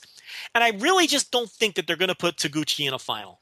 And I kind of think, since I think Ricochet is going to win the B block, I think that Sydal versus Ricochet is a pretty interesting final. So that's where I'm Yeah. kind of going with that. What do you think about that? Uh, no, I, I like it. it. It's a pretty decent one. The, the issue, uh, well, then who wins? Or, like in your prediction, who would win? Would it be Sydal that wins and gets that title shot, Well, or do you have Ricochet do it? I mean, I mean, I would prefer that Ricochet win because I think that God, somebody turn your car off. Can you hear that? I, Very loud. you know, is that an old school car alarm? Yeah, it is, and it's like very far down the block. Do people even I, have those anymore? I don't know. Why do you have a car alarm? Do you remember? Nobody rea- nobody reacts to a car alarm. Like I forgot what comedian was. It was probably some terrible comedian, but maybe it was a Dan Cook or someone like that. I, I forgot, or maybe Louis C.K. I forgot who did it. But somebody basically said, you know, nobody reacts to a car alarm like, oh my god, that car is being stolen. Everybody just goes, shut that fucking thing off. Like you know what I mean? Nobody is like, oh dear, I wonder if that car is being stolen. And I, and I think that's why they kind of went away, right? I mean, no one even has those things. it's lost the reaction. Like I'm not gonna go, oh my god, what's going on? Someone's robbing a car over there. I'm like, oh come on, what are you doing? Do you remember at peak car alarm time, maybe 15 years ago, where it was nonstop car alarms like every two seconds? Like the wind, Like supermarket, yeah, supermarket parking lots were just a, a mass of just car alarms. just car alarms going off because they were so sensitive. Everyone was so, you know, I got to get the sh- best car alarm. Eh, Like the A squirrel would drop a nut on it and it would go blaring You're, for you're- 20 you're not kidding. Like a bird would take a shit on the windshield and it would go off. The wind would blow and the fucking car alarm would go off. You know, I lived in like a lower class area when I was a teenager, and and you know, so everyone had the you know these car alarms, and you know, you, you just Not very nice to say about New Jersey, sir. hey, listen, I, I tell the truth about my upbringing, man. I, we were lower middle class. You know, I, I, I Joe Lanza did not have the loot growing up. Okay, you know, so uh, you know, I shared a bedroom with two brothers. You know, until I was uh, 20 years old. So believe me, but uh, but yes, so you know these car alarms. I mean, anything would set them off. But yeah, so uh, anyway, yeah, so that's kind of what I think how it's going to play out now. Uh, just looking at this, and of course, I think it's B block that's probably going to go off after most people listen to this. Mm-hmm. So I can't even blame, you know, tonight's events if my Sydal prediction prediction goes terribly wrong. But uh, I believe his actually he faces Kushida next, and he doesn't. He gets Finlay on the last night. Right. So that kind of gives me some pause because they're not. If he's going to win the block, he's not going to have some big dramatic match against David Finlay. So now I'm questioning myself. You know what? Taguchi might win this fucking. You got Bushi and Taguchi. I think is that the last? I, I forgot what night that's going on. Is that the last night? No, I don't no, have the no, schedule no, in front because of me. Bushi has Kushida on the last night. Oh, of course, yeah. Duh, so duh. Taguchi Okay. has Gedo on the last night, and I was thinking Gedo is always, especially Oh, he does. Gedo yeah. can upset anyone. You know what I mean? So it's like uh, it, it, I don't know, man. You know, will they have will they have Sydal? do you think they? Here's what they can do though. They could have Sydal beat Finlay early in the night, and then have a situation where if Kushida Kushida beats Bushi, he moves on, but then Bushi spoils him.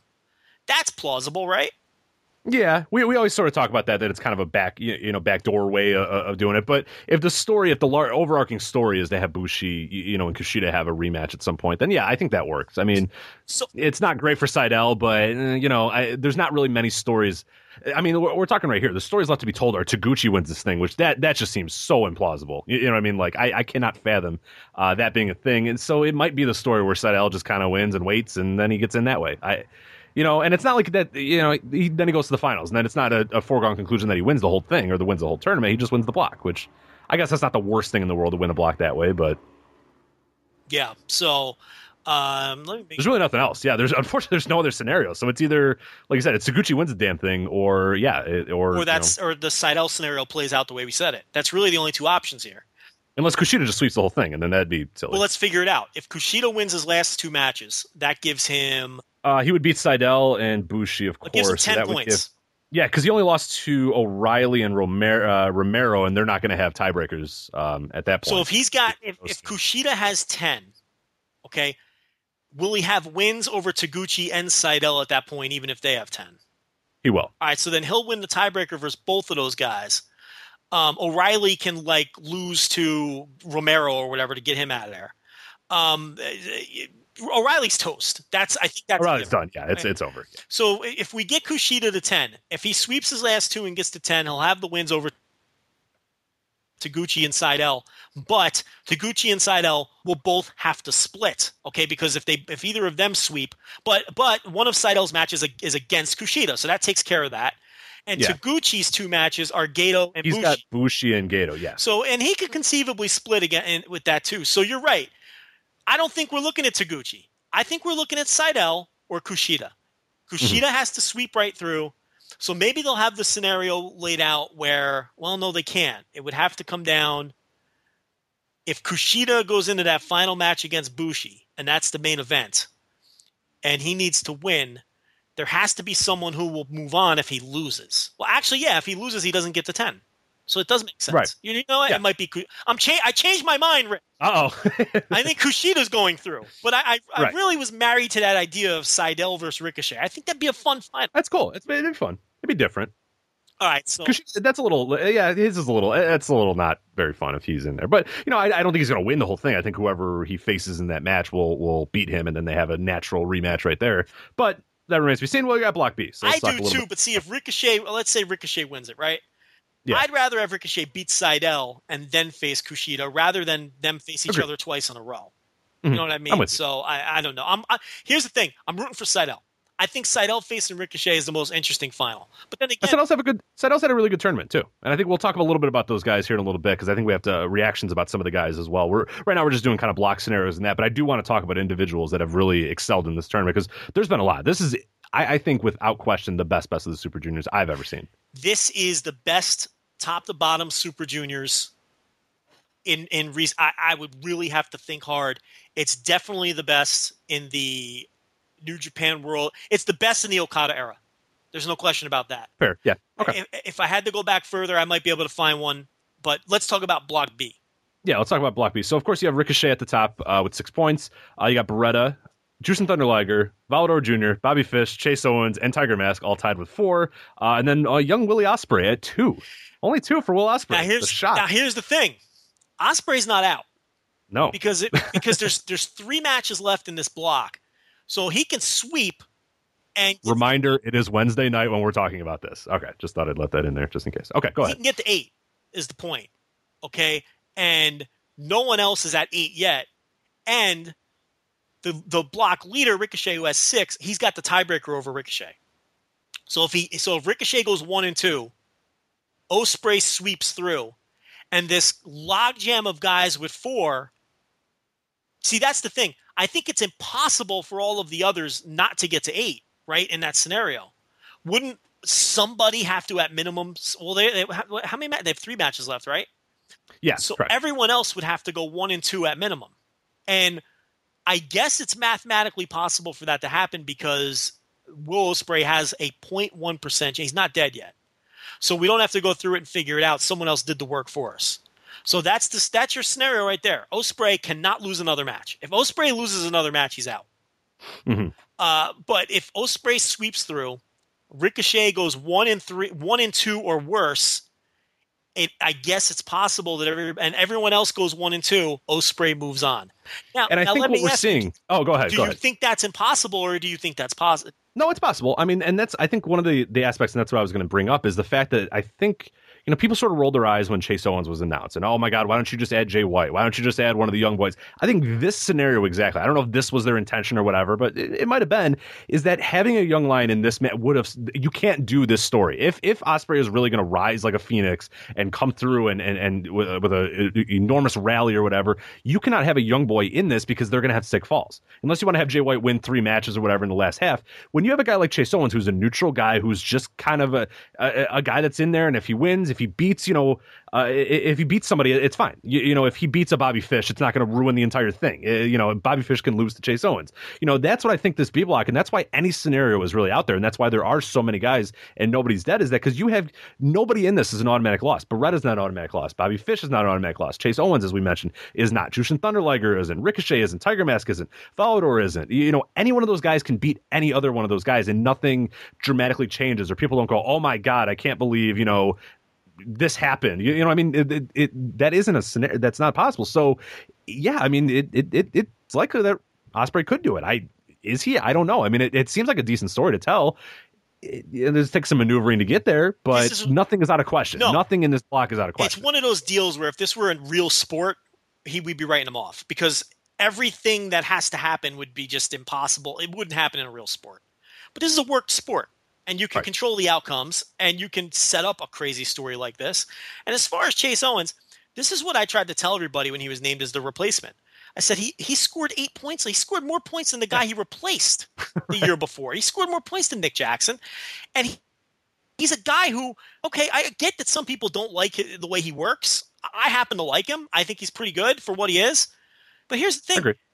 in terms of the booking though like you said it's not outlandish for him to beat anyone they respect him in the booking he scored eight points last year and he already has wins this year over uh over beretta and ospreay he beat ospreay Yeah. which should tell you that they'll put him over anyone now ospreay and he's got Fish. He's got Fish, Ricochet, and Volador Jr. left. and again, Chase Owens is the perfect guy to put in this tournament because he can beat or lose to anyone, and you can really mm-hmm. use a guy like that to manipulate the standings. Whereas Or you couldn't do that with another young lion. I mean, you just could not. could yeah. not. It would change the entire dynamic. You can have Ricochet lose to Jay White. You, know, like you can't do that. Like I can tell you right now, if they had it their way, it wouldn't have been Finlay in place for Matt Jackson. It would have been somebody else competent, so they wouldn't have to change any of the booking. But they had they had to change all the booking for Finlay. I mean, there's hmm. no question about it because Matt Jackson wasn't going one and six. He was winning at least two or three matches. So and and and, and Finlay's going uh, one and one and six. There's no question about it.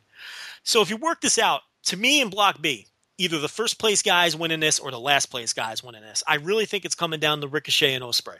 I think the entire that glut of two and two guys. I don't think any of them are winning this thing, and and moving on. I mean, because just look at the names. You're not putting Volador Jr., Beretta, Chase Owens, Bobby Fish, Jushin Liger, or Tiger Mask through. The only one that could go through is Liger, and recent history shows that they just don't do that with him. Um, and I don't know if if this year is the year where you play that card, especially considering who could come out of the A block. Uh, is Liger Matt Sydal any kind of intriguing finals match? It's weird. Not really. no. Liger Kushida, they just did it. You know what I mean? They're not going to do it again. So I don't think this is the year that you put Liger through. The other guys, I think, are you know before the tournament we would have said none of them had a shot. So I think this is going to come down to what most people thought it was going to come down to, which is Ricochet and Ospreay. So what to keep an eye on is what Ricochet's Ricochet needs to win two matches to eliminate Will, uh, no matter what Will does, because Will cannot get to ten. But Ricochet has to get to ten because he loses the tiebreaker at eight. So he has to win two. So let's look at what Ricochet has left. He's got let's see. He's got Beretta, Chase Owens, and Volador Jr. coming up. Okay, you show me the two losses he's getting in those matches. I mean, it couldn't. It Uh, Beretta, you could you could have him lose to Beretta. could. Yeah, I mean then that it could possibly lead to a you know Sydal Ricochet Beretta you know Romero match. So I think he can do I mean, that. he could. Uh, he could lose to any of those three, but wouldn't you be more comfortable if you were pulling for Ospreay if he still had like Liger left yeah. or Um. or Fish? Yeah, Volador is a tough one too, but uh, you know, uh, yeah, it, it's hard to see that. It's hard to see. I, I mentioned that Chase Owens could, but it's just like in my mind, I I'm having trouble visualizing Chase Owens pinning Ricochet. This- You, you know what I mean? Here's what it comes down to. Let's look who they got the last night. Do you have that in front of you? I do not. I was hoping you did. I could pull it up. Oh God. Okay. All right. All right. I got. It, I got. It. I got. It. I got. it. So uh, the, the big key here, your little typing machine there. All right. I got you. I got you. I the, got you. the key here is who Ospreay and Ricochet are facing on the final night. So this way we can break down is Ricochet face what kind of spoiler is he facing and what kind of opponent is because Ospreay doesn't exactly face a murderer's row in his last three either. He's got uh let's see. He's got well, he's got Fish Liger. Well, actually, he does. A, he's got Fish. He's got Liger, and he's got Volador Jr. I mean, on paper, I mean, he again he could sweep that, but I'd be more comfortable right. if Ricochet had those opponents.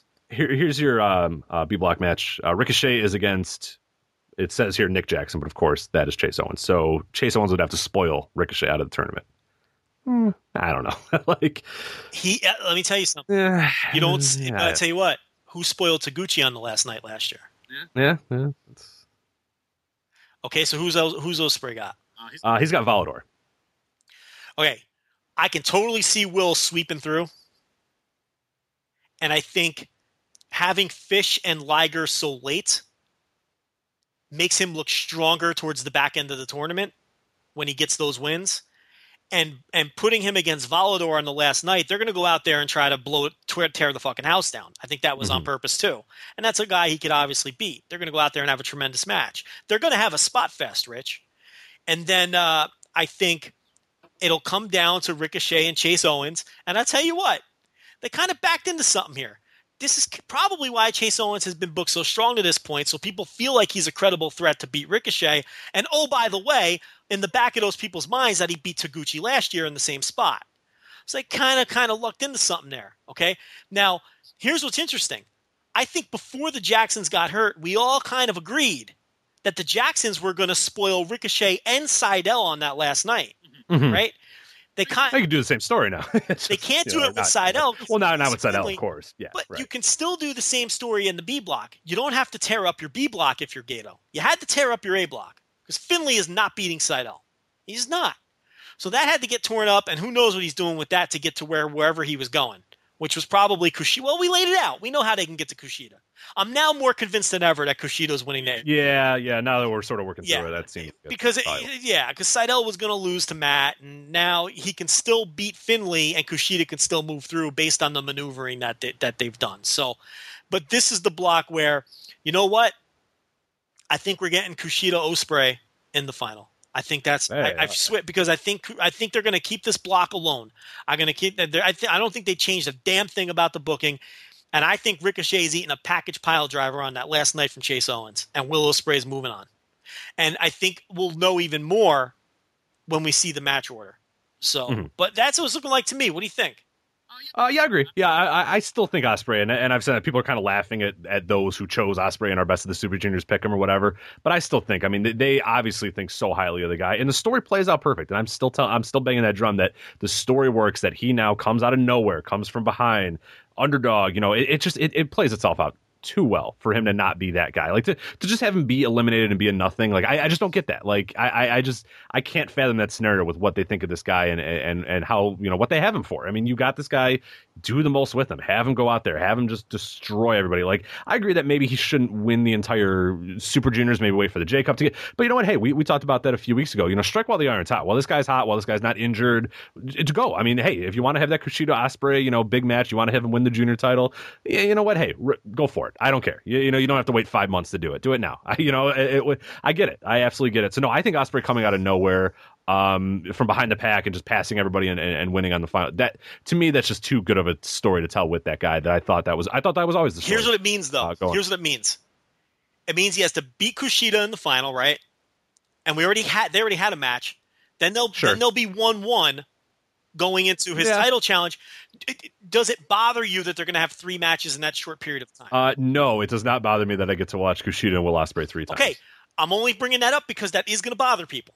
Oh, people, oh yeah, yeah. Because you know how people feel about rematches. But do you think from that? I know you're laughing, but there's some. No, I know. But that's there are, and, there are people. And, and look, I'm not going to say that's not entirely valid. Um, but it, that is the one criticism if they go in that direction is you're getting three matches between those guys real quickly. Mm-hmm. Here's the wrench though. If this were any other year, but this is a J Cup year, could you see a scenario where Kushida beats Ospreay again because they can set up a Kushida challenger in the J Cup instead? Yeah, I could. I could too. Yeah. And it would also continue to put over the story of, you know, Kushida is just uh, dominant. They've they've clearly been trying to tell this story of Kushida being the dominant champion, particularly with the win over Liger, with that strong win over Liger and the great match. And and it would also continue the Will Ospreay story of you know the cocky kid who isn't quite ready yet. So I can totally see that because it's a J Cup year. If this wasn't a J Cup year, I'd say no. The challenge, look, Kushida has to lose to whoever he faces. I mean, there's no way out of that. A J Cup year, I'm not sure though, because I kind of thought Kushida's winning one of those tournaments. I'm I'm convinced of that. They're not going to have him lose both of those tournaments. Maybe it'll be the maybe it'll be the Super Juniors instead. Of the, a lot of people think it's going to be, but maybe it'll be the Super Juniors instead. You know, so um, I I agree. I can see that. I can see him beating Ospreay here and winning this tournament. And it's not unprecedented that guys have you know been the champion and won this thing. It doesn't happen often. Uh, I think I'm trying to remember ago, the Prince Devitt swept it. Yeah, exactly. I know uh, Liger famously, you know, '94, he was the champion, he won it. Um, trying to think of the other guys off the top of my head. I think one, Tiger Mask was one of them, if I remember correctly. Um, and then, yeah, like you mentioned, I believe Dev at one of the years. I forgot which one exactly off the top of my Not head. Not only did he win, but... I'm pretty sure he. I'm pretty sure. He, I'm pretty sure he won every match. Let's see here. Let's go to Prince Devitt. Let's go to his history. He won in 2010 and 2013. Let's see 13. which year that was. It was 13. Okay. Uh, he yeah, 16. Yeah, nice. He beat Alex Shelley, Beretta, uh, some young boy. I'm just joking. Hiromu Takahashi. Uh, just another Liger, uh, Ricochet, Rocky Romero, Taichi, and Titan or Titan. I don't know. I never knew how to pronounce that, but there you go. It's Titan. Okay. I used to say Titan. People used to get mad at me. I feel like people got mad at us when we said Teton one time too, but maybe not. It's Teton. Well, we're going to find okay. out soon because Cubs fan will hear this. that's what I, mean. I think Cubs fan got mad at us for calling him Teton one. I time. think it was. Or no, Larry, who is that? Larry. No, that's Ah, who was that? There, yeah, he always calls us gringos. Uh, there's another guy that we always like try to add a little flair to, and it's not. I'm blanking on Might who it is. Exactly. Maybe it's Teton. I think it is. It's I don't Teton. know. It's him or someone else. Um, I like saying Teton. It's fun. Is it Virus? Virus? No, Virus. It's definitely Virus, right? I say Virus. Is that the one that everybody gets mad at us? I think it's Virus. I thought so too. It's okay, no it's not virus, but I mean, you know, you got to. Yeah, no, you got to add a little flair to it. No, there, I forgot which. There's there's there's one Titan, name, that, but it's Teton. It's Teton. Yeah, there's one. There's one that we always get like, and people always is, make. I'm telling you, it's Larry. Doesn't like us saying oh, fuck Teton. Larry. I'm, that's what it is. You know, because he's all Cuban and thinks he's special. You know what I mean? Well, why, why doesn't he get special and get us those PWG reviews? I think he's Cuban. That? No one knows what Larry is. No, yeah, I'm not sure if he's Cuban or black. Uh, it's one of the two. I know his wife is Cuban. That's 100 percent certain. Okay and his and his wife's father watches the lucha. But I don't know if Larry's Cuban. But here's the thing: Larry grew up in West Jersey by the by the river, which Northwest Jersey. Now I know you don't know, but that is total white boy territory. That's all white people. Uh oh. That's yeah. So now it's not impossible that he's a black guy. You know what I mean? Because I'm sure like one percent of the population's black or whatever. You know what I mean? I'm sure like 0.2 percent of the population's Cuban. He could be one of those things, but based on where he grew up, I'm leaning white for Larry. But I think I Mm. think the marriage to the Cuban wife. Yeah, so he puts a little mu- mustard on his uh, sandwich, and he thinks now he's a big hot shot Cuban. yeah, he puts a little mustard on the Cuban sandwich there. he puts some Swiss cheese on there, and all of a sudden he thinks he's a Cuban. Exactly. He's a white boy. Yeah, I, all I think I think uh, Larry might be a gringo too. I don't like Cuban. I don't like Cuban sandwiches, by the way. Now, the, I feel like I should. oh, I I don't. love a just good Cuban sandwich. don't. Uh, I don't. I like the bread. I don't. The Swiss cheese. I'm not a Swiss Swiss cheese does guy. it. Come on, I like a nice Swiss. A lot of people are turned off by the pickle because Oh, I'm I'm team pickle. I don't. I, care. That's team pickle too. But what a lot of people. Someone's gonna give it. Someone's gonna grab that no question, team pickle. no but question. yeah, but it's. I think what gets people about the pickle is people think that the pickle overpowers the rest of the sandwich. You know what I mean? not true. When you take a bite and you get that pickle, And they're wrong. I think the pickle enhances the rest of the sandwich. In my opinion, I don't think it overpowers it. Now you're not an onion guy. You think the onion overpowers the Yeah, and I think tomatoes do too. Well, it, it, it's a, it's a feel thing too. So I'm surprised I'm not upset more about the pickle. Maybe that, maybe the pickle is a read. Maybe I need to reconcile why I don't like. It might be the pickle because I don't like biting into something and like ju- it, it's like juicy. Right? That's why I don't like onions. That's why I don't like tomatoes. It may, but I like pickles. But I don't know if I like pickles on sandwich. Okay, and here's the thing. And here's the thing: a, a Cuban sandwich. That's one of those things you can't have special instructions. You can't walk into like a Cuban restaurant, right? Oh no, I, I wouldn't dare be like, yeah, no Swiss, please. No, Like, because it's fucked up. You know what I mean? Like that's something that you got to You either like it as is, or you don't fucking eat it. fuck. In my Yeah, get the hell opinion, you don't eat it. I don't think you fuck with that. You know what I mean? You got to eat it with the Swiss and the pickle and all that shit, or you don't fucking order it. I, I firmly believe in that. You know what I mean? So I, I'm, I'm with you. I, I, I'm behind you there, Rich. You shouldn't eat the Cuban, and you don't. no, I don't. Had it a few times. Tried it. Went, eh, I like the bread. I like the meat, but I like the mustard. But no. All right. So this tournament as a whole, Yes. Oh yeah, yeah. We got to talk about guys. Guys are good. Tournament good. Let's talk about these guys. I think. Um, okay, so I really don't have a lot of complaints about anyone. I, I, I, I firmly believe that the two replacements worked out better. I think that both Chase Owens, Oh god. Oh yeah.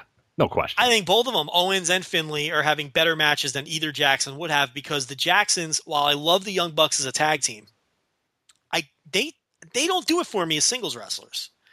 And neither one of them have ever had big time Super Junior tournaments on their own. I thought Nick Jackson did not have a good tournament last year. In fact, it's the reason he unfollowed us on Twitter.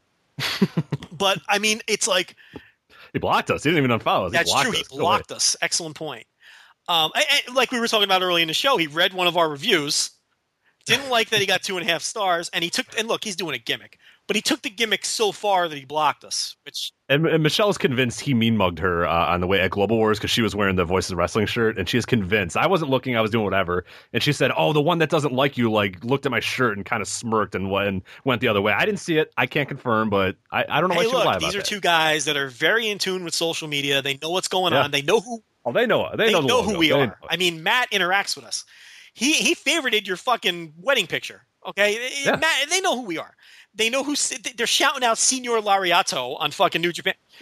Those two guys know what's going on. So I would not be shocked at all if he side eyed her for wearing that shirt. That would not shock me at all. But but the point here is, I think Chase Owens and David Finlay were upgrades. Finlay's having a great tournament.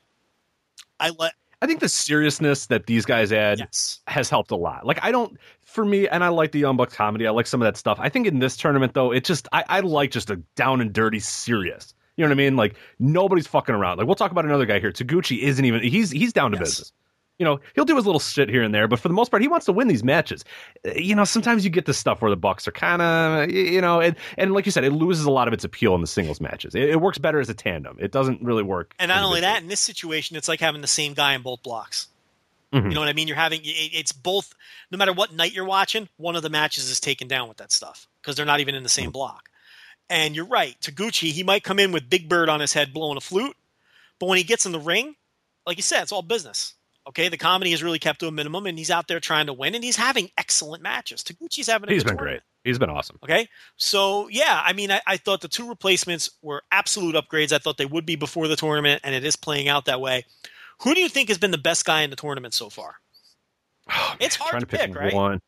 It's really hard. Yeah, I got probably three names uh, off the top of my head. I think Kushida, uh, I would probably put number one. I've just, I think he's incredible. I, I just think the amount of different types of matches and different styles of matches. I mean, you talk night one, that night one uh, against Ospreay, that might as well have been, you know, months ago because it seems like so long ago. Because he's had he's had ground matches with Taguchi. He's had a really good sort of old school heel face thing with Gedo. Like he's just able to do so many different styles and so many different things. I would, you know, he's the cheap answer, kind of maybe the easy answer, but he is definitely one that I put up there.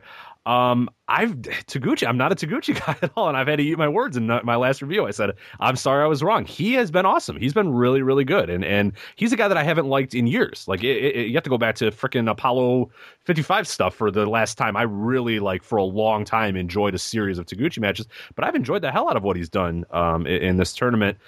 Uh, you know, other than him, uh, you know, of course you have Ospreay, but I don't even know if Ospreay's in my top three. I think it would be Kushida, Taguchi, and then it might be Gedo. Gedo's been awesome. Like, right? I like, listen. Gedo's the best. Gedo- like, and I, I mentioned in my preview, I said, let's do not do, let's, let's please not do the, oh my God, it's so surprising that Gedo's good again. Like, Gedo's just good. Like, let's not even preface it anymore. Gedo, Gedo's good. Gedo is yeah, a good professional wrestler, and right. and end. Stop. Oh my God, I can't believe Gedo. No, no, he's good. The end. Like, he's just good. a Stop. drum that I've been pounding both on our message board and on Twitter is when you really look at the scope of Gedo's career. I think he's underrated historically because you've got a guy who is one of the better tag workers of all time. You know, uh, not just with Jado, but with not just with evil ways, but with uh, but I forget what Gedo means. I know J- Jado means evil ways. Gedo means like sneaky ways or something. But wouldn't it mean sneaky ways?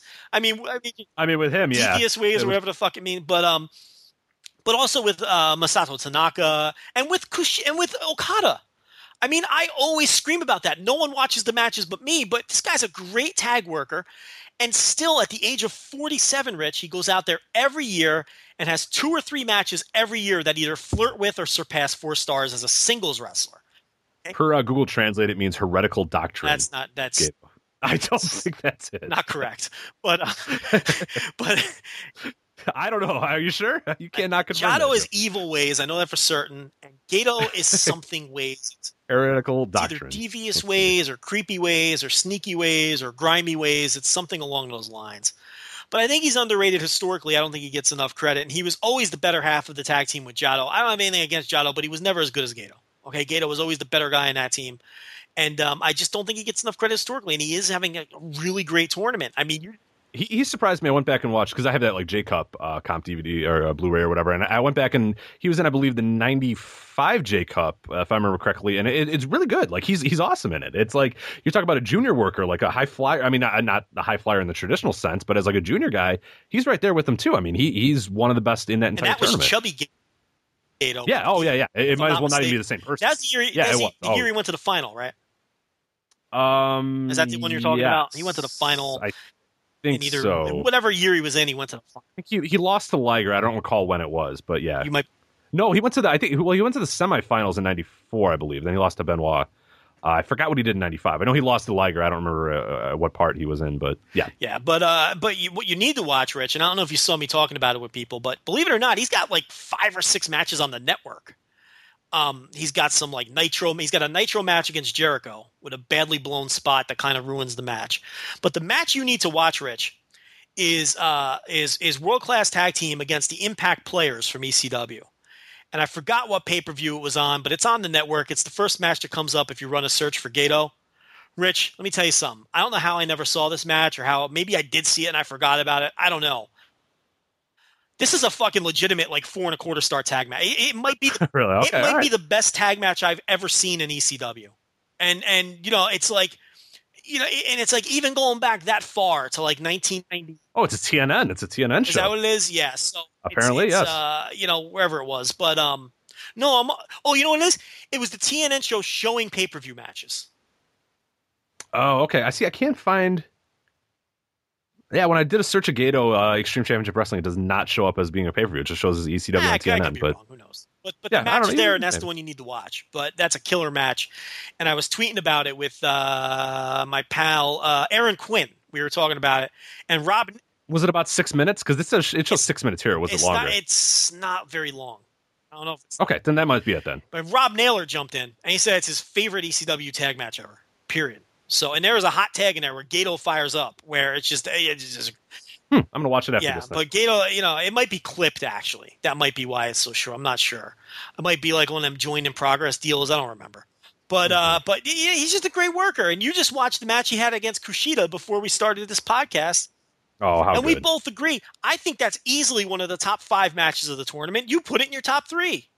It might be. It's just like it, it's a perfect. It, it's it's Gedo being so smart in that match too, and just being such a good, you know, in the sense the quote worker. You know what I mean? Like there there's there's a part in it where Kushida's just beating him down and beating him down and beating him down, and you almost get a little bit of sympathy for Gedo because he's just getting his ass kicked by this young guy or whatever, and then he turns into a complete slime ball. You know, he takes off the turnbuckle. He he he stops Kushida's you know springboard by just slapping him in the back of the head or in the neck or whatever, and then just grimy fuckhead Gedo, and then by the end you just cannot wait for Kushida to tap him out. And it's like such a good little story there where for a second.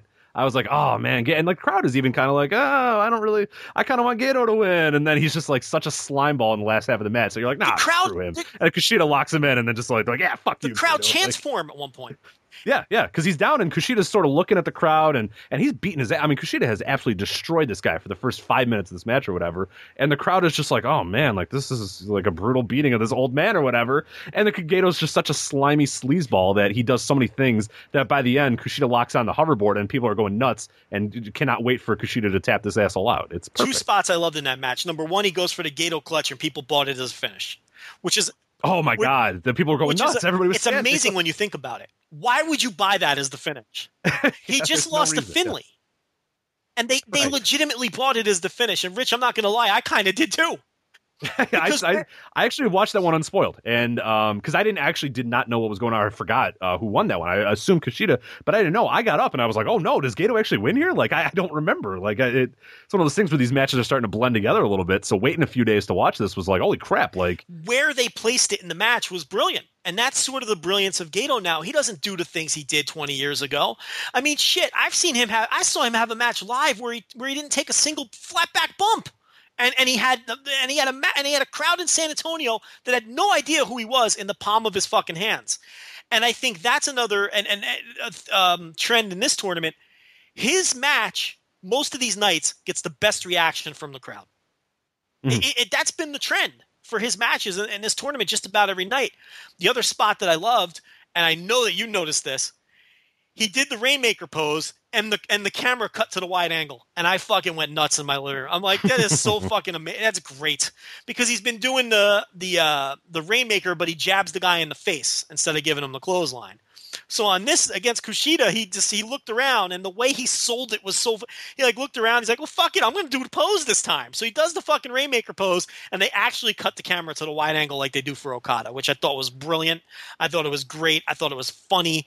I thought it was just tremendous. And then kushida actually reversed the uh, the Rainmaker, you know, jab or whatever, and that's what led to the finish. And uh, yeah, just a great match. Definitely in my top five. If you've got a top three, the only ones you have it behind are Ricochet, Will, and, and O'Reilly Kushida, which is saying a lot. But I, I can't really disagree with you. You know, Gedo's had a bunch of good matches. So I, and Kushida Kushida uh, Taguchi is right up there as well. I thought that was fantastic main event yeah, uh, from the 29th, I believe. yeah. Uh, Uh, the days are all blending together for me. I'm just mostly going by the dates. O'Reilly point, but- Romero had a good match. Yeah, but oh, I yeah. think for me, and you know, I think it's been uh, Ricochet. I think it's been Kushida, and I think it's probably uh, probably been Gedo. I mean, I've liked Vol, I've liked Volador Jr. stuff, but not loved it. Will, other than the match, he's had fun matches, but nothing that I'm going to be running out of my Mm-hmm. way to see. You know, uh, next week or next year or whatever. O'Reilly's been good. Sydal's been okay. I liked what Taguchi has done, not as much as other people, but he'd be in my top five for sure. So it'd probably be those three. I'll tell you what I like about Ricochet, Rich. He's beating people with that submission move. Yeah, I, I like I like that he's been very grounded. Uh, this turn. Uh, did you watch that Liger Great match yet? match. The Ricochet Great Liger one. Yeah, it was really good. And that's the thing. He's he's working matches with people that suit people's styles. That tells me two things. Number one, he's maturing as a worker. Okay, he's going in there with Liger and he's not trying to have an Ospreay match. He's having a Liger match. The other thing it tells me about Ricochet is is something His knees hurt. Yes, that he's he's now in his late twenties, and this is when look, we've done statistical studies on this. Okay, this is not us talking out of our ass or being anecdotal. We've studied this on this show. And flyers begin to slow down in their late 20s. They don't wait till their 30s. It happens in their late 20s. And he's what, 27, 28 years old now, and he's starting to curb back his style. Uh, the Benadryller was the first step, and now he's added this submission hold, which he has very intelligently, in my opinion, begun to establish in this tournament when all eyes are on him, so that people will take this hold seriously uh, in the future when he moves on to other matches. So I think Ricochet has worked a very smart tournament, and his matches have not let me down on any of the nights. Uh, I was actually doing some searching. I forgot that the Gedo Jericho match that you're talking about is Halloween Havoc '97. I remember that match, and it's really good, except, Except for that botch, botch, that you're yeah. talking about. The botch just like completely. But actually, I remember watching this back. I, it was actually around Halloween last year because I like to do sort of theme, you know, rewatches or whatever. This show, I think, might be my f- like when you talk about the first three matches on the show. Every single one is at least you know the Jericho Gedo one sort of drags on a little bit because of that botch, but it's still a, a pretty solid match. Here's the first three matches on this one. I don't know if you remember or if you watched the entire card. The opener is Yuji Nagata versus Ultimo Dragon, and it's really Do they good. let them go? yes, Because Yuji Nagata got the short end of the time stick. This constantly. is not. Yes, this is not. This is. I, I was shocked when Nagata came out. I went, oh, here we go. Like, because he sucks. He absolutely sucks in WCW. This one was like, I don't know what he did. I don't know if he was like, fuck you, or Dragon just said, hey, screw it, do whatever you want. No, they go nuts. Like, I, I, I implore he people might have just got this, time because usually he loses in four minutes in WCW. Yeah, he got set. It was, I think, around ten minutes here for these two. It was awesome. It was really good. They do some incredible stuff, like uh, Ultimo. Yeah, I, I think people just go. I won't spoil it for you. I won't go watch it if you have never seen it. Like, just watch the first twenty minutes of Halloween Havoc '97 because you'll be fine. Uh, then you get the Gedo uh, Jericho match, which, like you said, other than that botch, is a really solid match. It's about seven minutes as well, uh, and that's followed by a little match uh, you might have heard about: Rey Mysterio versus Eddie Guerrero for the Cruiserweight Championship. So. Uh, that's your first three, uh, and then you get Mongo versus Alex Wright, which I don't b- remember being very good. But shockingly, I know. And then I think you get Disco versus Jack. Oh yeah, so you get Disco versus Jacqueline. After that, uh, Ric Flair versus Curt Hennig. I don't know. I don't remember if that one was any good, but uh, maybe. And then, uh, boy, I don't. Uh, I don't know what happens after that. Scott Hall, Lex Luger, I can assume is not very good. And then I think uh, you end it with. Oh, you got Savage versus Page. That one's not bad. I remember. Okay, it's a good pay per view. Go watch Halloween Havoc '97. Is- That's a really good. That's a really good uh, Savage Page match. Never mind. Go watch Halloween Havoc. I Havoc think that's the famous one, isn't it? Uh, there's the Spring Stampede one, and then Okay. this one. I forgot. I, I don't know what people. I think people mix up what the famous Yeah. one is. This one is very good though. This one's awesome, but that Spring Stampede one's really good too. Well, you got two guys who had good chemistry together, and you had two guys who both had reputations for carefully plotting out their matches, which I know some people view as a negative. I don't give a shit. Just go out there, give me give me a good match. You know what I mean? And those are two guys who were famous for plotting out their bouts, so it makes sense that they'd have good matches against each other. But yeah, so uh, and that's why people loved WCW undercards in those days. So, Oh god, the main. Oh yeah, the main event is horrendous. Do not want. That's the steel cage Hogan Piper. Just yeah, just awful. And, and WCW, Just yeah, the main events were always terrible in WCW. It's Horrible, the undercards that you know were why people like us were buying those shows. You know what I mean? Why the the smart quote unquote smart fan were buying those shows. I was too young. I was watching on uh, Scramble Vision. You were so- hoping for eight seconds of clear picture I got it. I got it. a in between twenty That's seconds of bullshit, and then piecing it together with the audio. Whoa, Roddy Piper's bleeding. Okay, oh, all Right, right. right. Let's see what happens later. I'll see what happens in a fucking with the dial, thinking it would help, even though it didn't. Oh, I'd always slap the side of it because I, I, I thought, yeah, you know, and, and I, I feel like I remember every time you'd slap, it sort of worked for a second. Like you'd see a little image. I think I broke like two TVs, and my parents never really knew. What course, was that Like, was- Just me a damn. Of course, that was placebo. Of course, that wasn't working. That's- Oh no, it but, worked. uh, you know, yeah, and of course, you know, you watch the porn channels the same way. Oh yeah, yeah, you put know, on you the porn- get a boob every Well, you turn the volume. It might be it might be a male it might be a male uh, uh, chest or it might be a I don't know. I just saw a nipple. You so, saw hey, a nipple, and that's what you're having it. Take what you get, right? you got the sexy saxophone music, and you saw a nipple, and that was good enough to give. And moaning, a little bit of moaning. And it was there, good enough to give you a little chub when you're a, a young teenager. You know what I mean? So, you, but.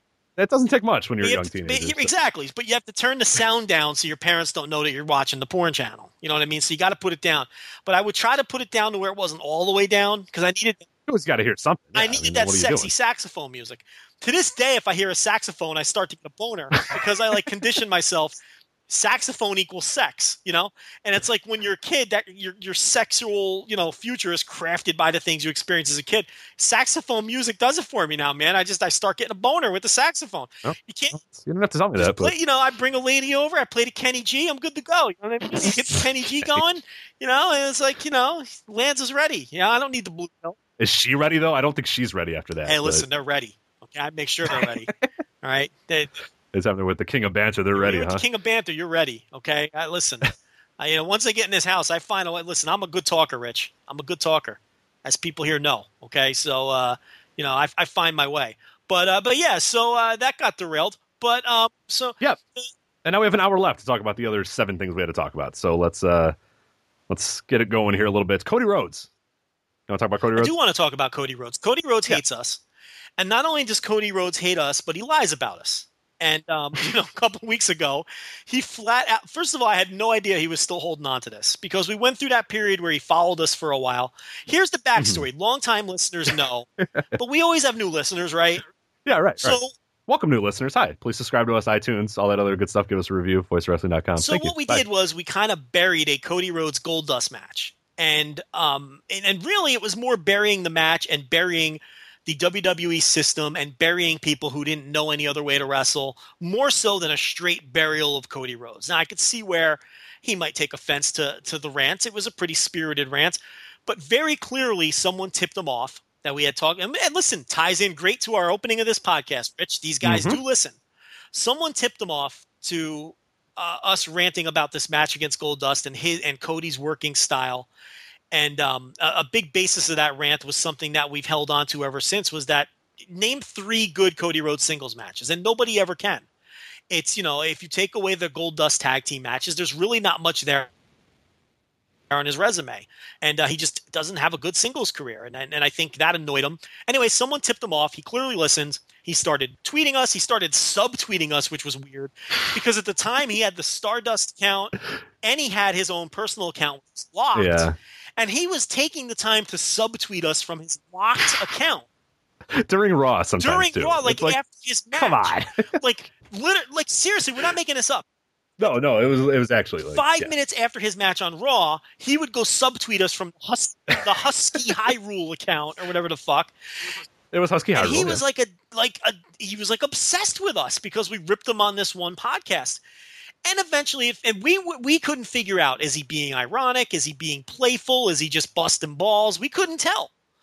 Um, and I kind of know who tipped them off. I look, he's friends with Pat Buck, as we all found out when he put out his list this week. The name that stuck out like a sore thumb is he wants a match with Pat Buck, who a lot of people don't even know who Pat Buck is. But obviously, we have a bit of a history with Pat Buck too, and, and a lot of the PWS slash Wrestle Pro guys, and clearly one of his friends, whether it was Pat Buck or it was someone else, tipped him off that we talked about him on this podcast. So he listened, he subtweeted us, he tweeted us, he broke our balls a little bit, we broke his back because we weren't sure if he was being playful or not. And then what, Rich? For at least a year and a half, it, there was no sign. Of, it, it went away. It stopped. Uh, Yeah. And this had to be at least a year and a half, maybe two years ago out of nowhere about a month ago or a couple of weeks ago, he tweets out of the blue that the voices of wrestling guys, and he tags us. The voices of wrestling guys are mad because I turned them down for an autograph. Which I mean, anyone who knows us knows that that's complete and utter bullshit. First of all, everyone knows that that's not my fucking thing.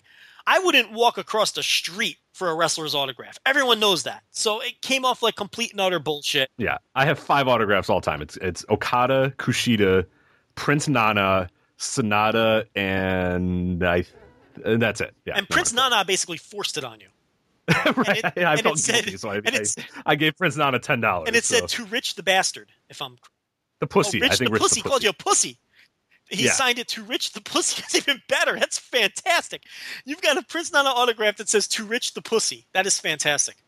And the rest of the people don't know English. So, So anyway, and we're probably only here for one. You know, I, I, I assumed in my life they're probably only be here one time. So hey, yeah. So you know, it's like there's no way, and everyone knows that. But here's the thing: it was annoying because for three days we were getting notifications for people favoriting and retweeting the stupid fucking tweet, all like the you know the WWE universe uh, you know people uh, hitting favorite on it, and it was like ugh, all these dumb noti That was the worst part, honestly, because the people who know us and follow us know that that's complete bullshit, and the people who know him and follow him are never listening to our show anyway. So they're, Yeah, if I remember, if I recall correctly, it was right around WrestleMania weekend, and I think we had just done the show where we, you know, we previewed what we would do for WrestleMania, and we said you couldn't, like, by gunpoint, you couldn't take us to Axxess. Like, I'd rather be shot dead You than go to never get me to go to Axxess. No, like, if you hold a gun up to me and said go to Axxess, I'd go, ah, it's fine. Yeah. I mean, who Like, wants to I'm go to. Axxess and look at Biggie looking bored, I want to wait in line to get an uh, autograph to Eric Rowan. sitting yeah. there oh, looking man. bored behind a table? I mean, I have no interest in that. So anyway, that's our back history with Cody Rhodes. Obviously, he's still been holding on to this shit. So anyway, despite that history with Cody Rhodes, I have to say, when I saw the list, first of all, it took a lot of guts to quit. Um, very gutsy move. He was clearly unhappy with his position. His statement that he put out, I thought was tremendous. Uh, I Yeah. thought he did a great job with the statement. And if nothing else, his statement combined with the Ryback statement, combined with um, Cameron. is it Cameron? Uh, it was Cameron. Combined yes. with Even though I Cameron. knew- that's why I jumped in because I knew you were going to screw it up. It was Cameron. You know, They're very different looking, but okay. I, I, can't tell. they don't look anything They're- alike. They, look, they're not. They're a tag team. They kind of look alike. So whether it's don't. them or the Briscoes or whoever else, I can't tell them apart. I'm sorry. Okay, okay. The Usos, all right, I can't tell any. I feel like you can tell the Briscoes apart now. now right? I can. Yeah, not 2003, 2003 Briscoes. Briscoes, I couldn't tell them apart. Yeah. Uh, Well, one of these, Cameron had blonde hair. Naomi has black hair. Naomi had the giant ass. That's the difference. Naomi had a giant ass. Yeah. All right. So anyway, between those three statements, I think what we've ascertained is there's very much unhappiness in that locker room, and it's Mm-hmm. usually for similar reasons: frustration, getting your ideas across to creative. And look, not everyone's going to main event WrestleMania. I say that all the time. You know, someone's got to be a ditch digger. Someone's got to be a prelim guy. But I think the frustration is no one listens. That's the frustration that's coming through. Not necessarily, and J, you could throw JTG in there with the book that he wrote and some of the things that he tweets. Sure.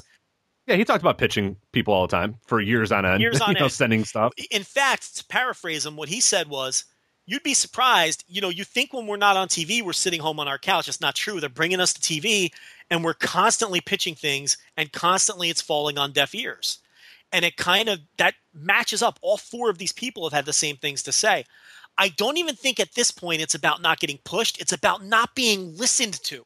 Yep. And I think that's the big key here that, that comes across with all of these statements. And it took guts, and I agreed with everything he wrote. And um, I think that his statement was on point, and I, I think it was very brave of him to quit. And I have a lot of respect for what he had to say. And the other thing is, I have a lot of respect when he put out that list because we speculated, like we speculated with the Ryback.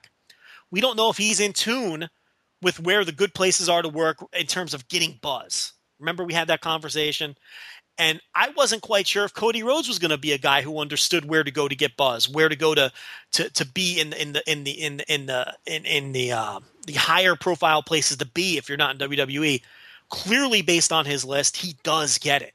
I mean, he wants to work uh, Battle of Los Angeles. He wants to work against Shibata. He didn't have a first name. I hope he wasn't talking about the dad because he's dead, but he wants to work with someone named Shibata.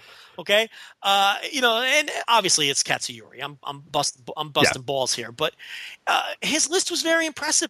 Trevor Lee is on there. Yeah. Dalton Castle. Like these aren't names like like household names. Like you know you have Kurt Angle on there and that's somebody. And like even like a Chris Hero, that's one that makes sense that he'd be on there. But when you get guys like Dalton Castle and Trevor Lee and like Shabbat or whatever, those are guys that you know even a Roderick Strong to an extent are guys that are not in your face type like big time you know superstars or whatever. Those are guys you know hey What came across on the list is, is he's he's a guy who does pay attention to wrestling. Mm-hmm, and, exactly. and the other thing that came across in his statement, which surprised me, is he didn't want to be Stardust for months and months and months, and maybe years. He didn't want to be Stardust anymore, but they wouldn't let him out of it. And I'll tell you what, I give him a lot of respect because that never came across. Hey, no we we thought he was the idiot that was Yes. you know we kept saying man give it up like he stop worked us. go He worked us Yeah. because I thought he was trying to make that thing work, which which means I believe him when he says that he really put his heart into everything that they asked him to do. I believe it because it never came across that he didn't want to be Stardust. It came across to me like he was trying to make this dead fucking gimmick work. But that wasn't hmm. the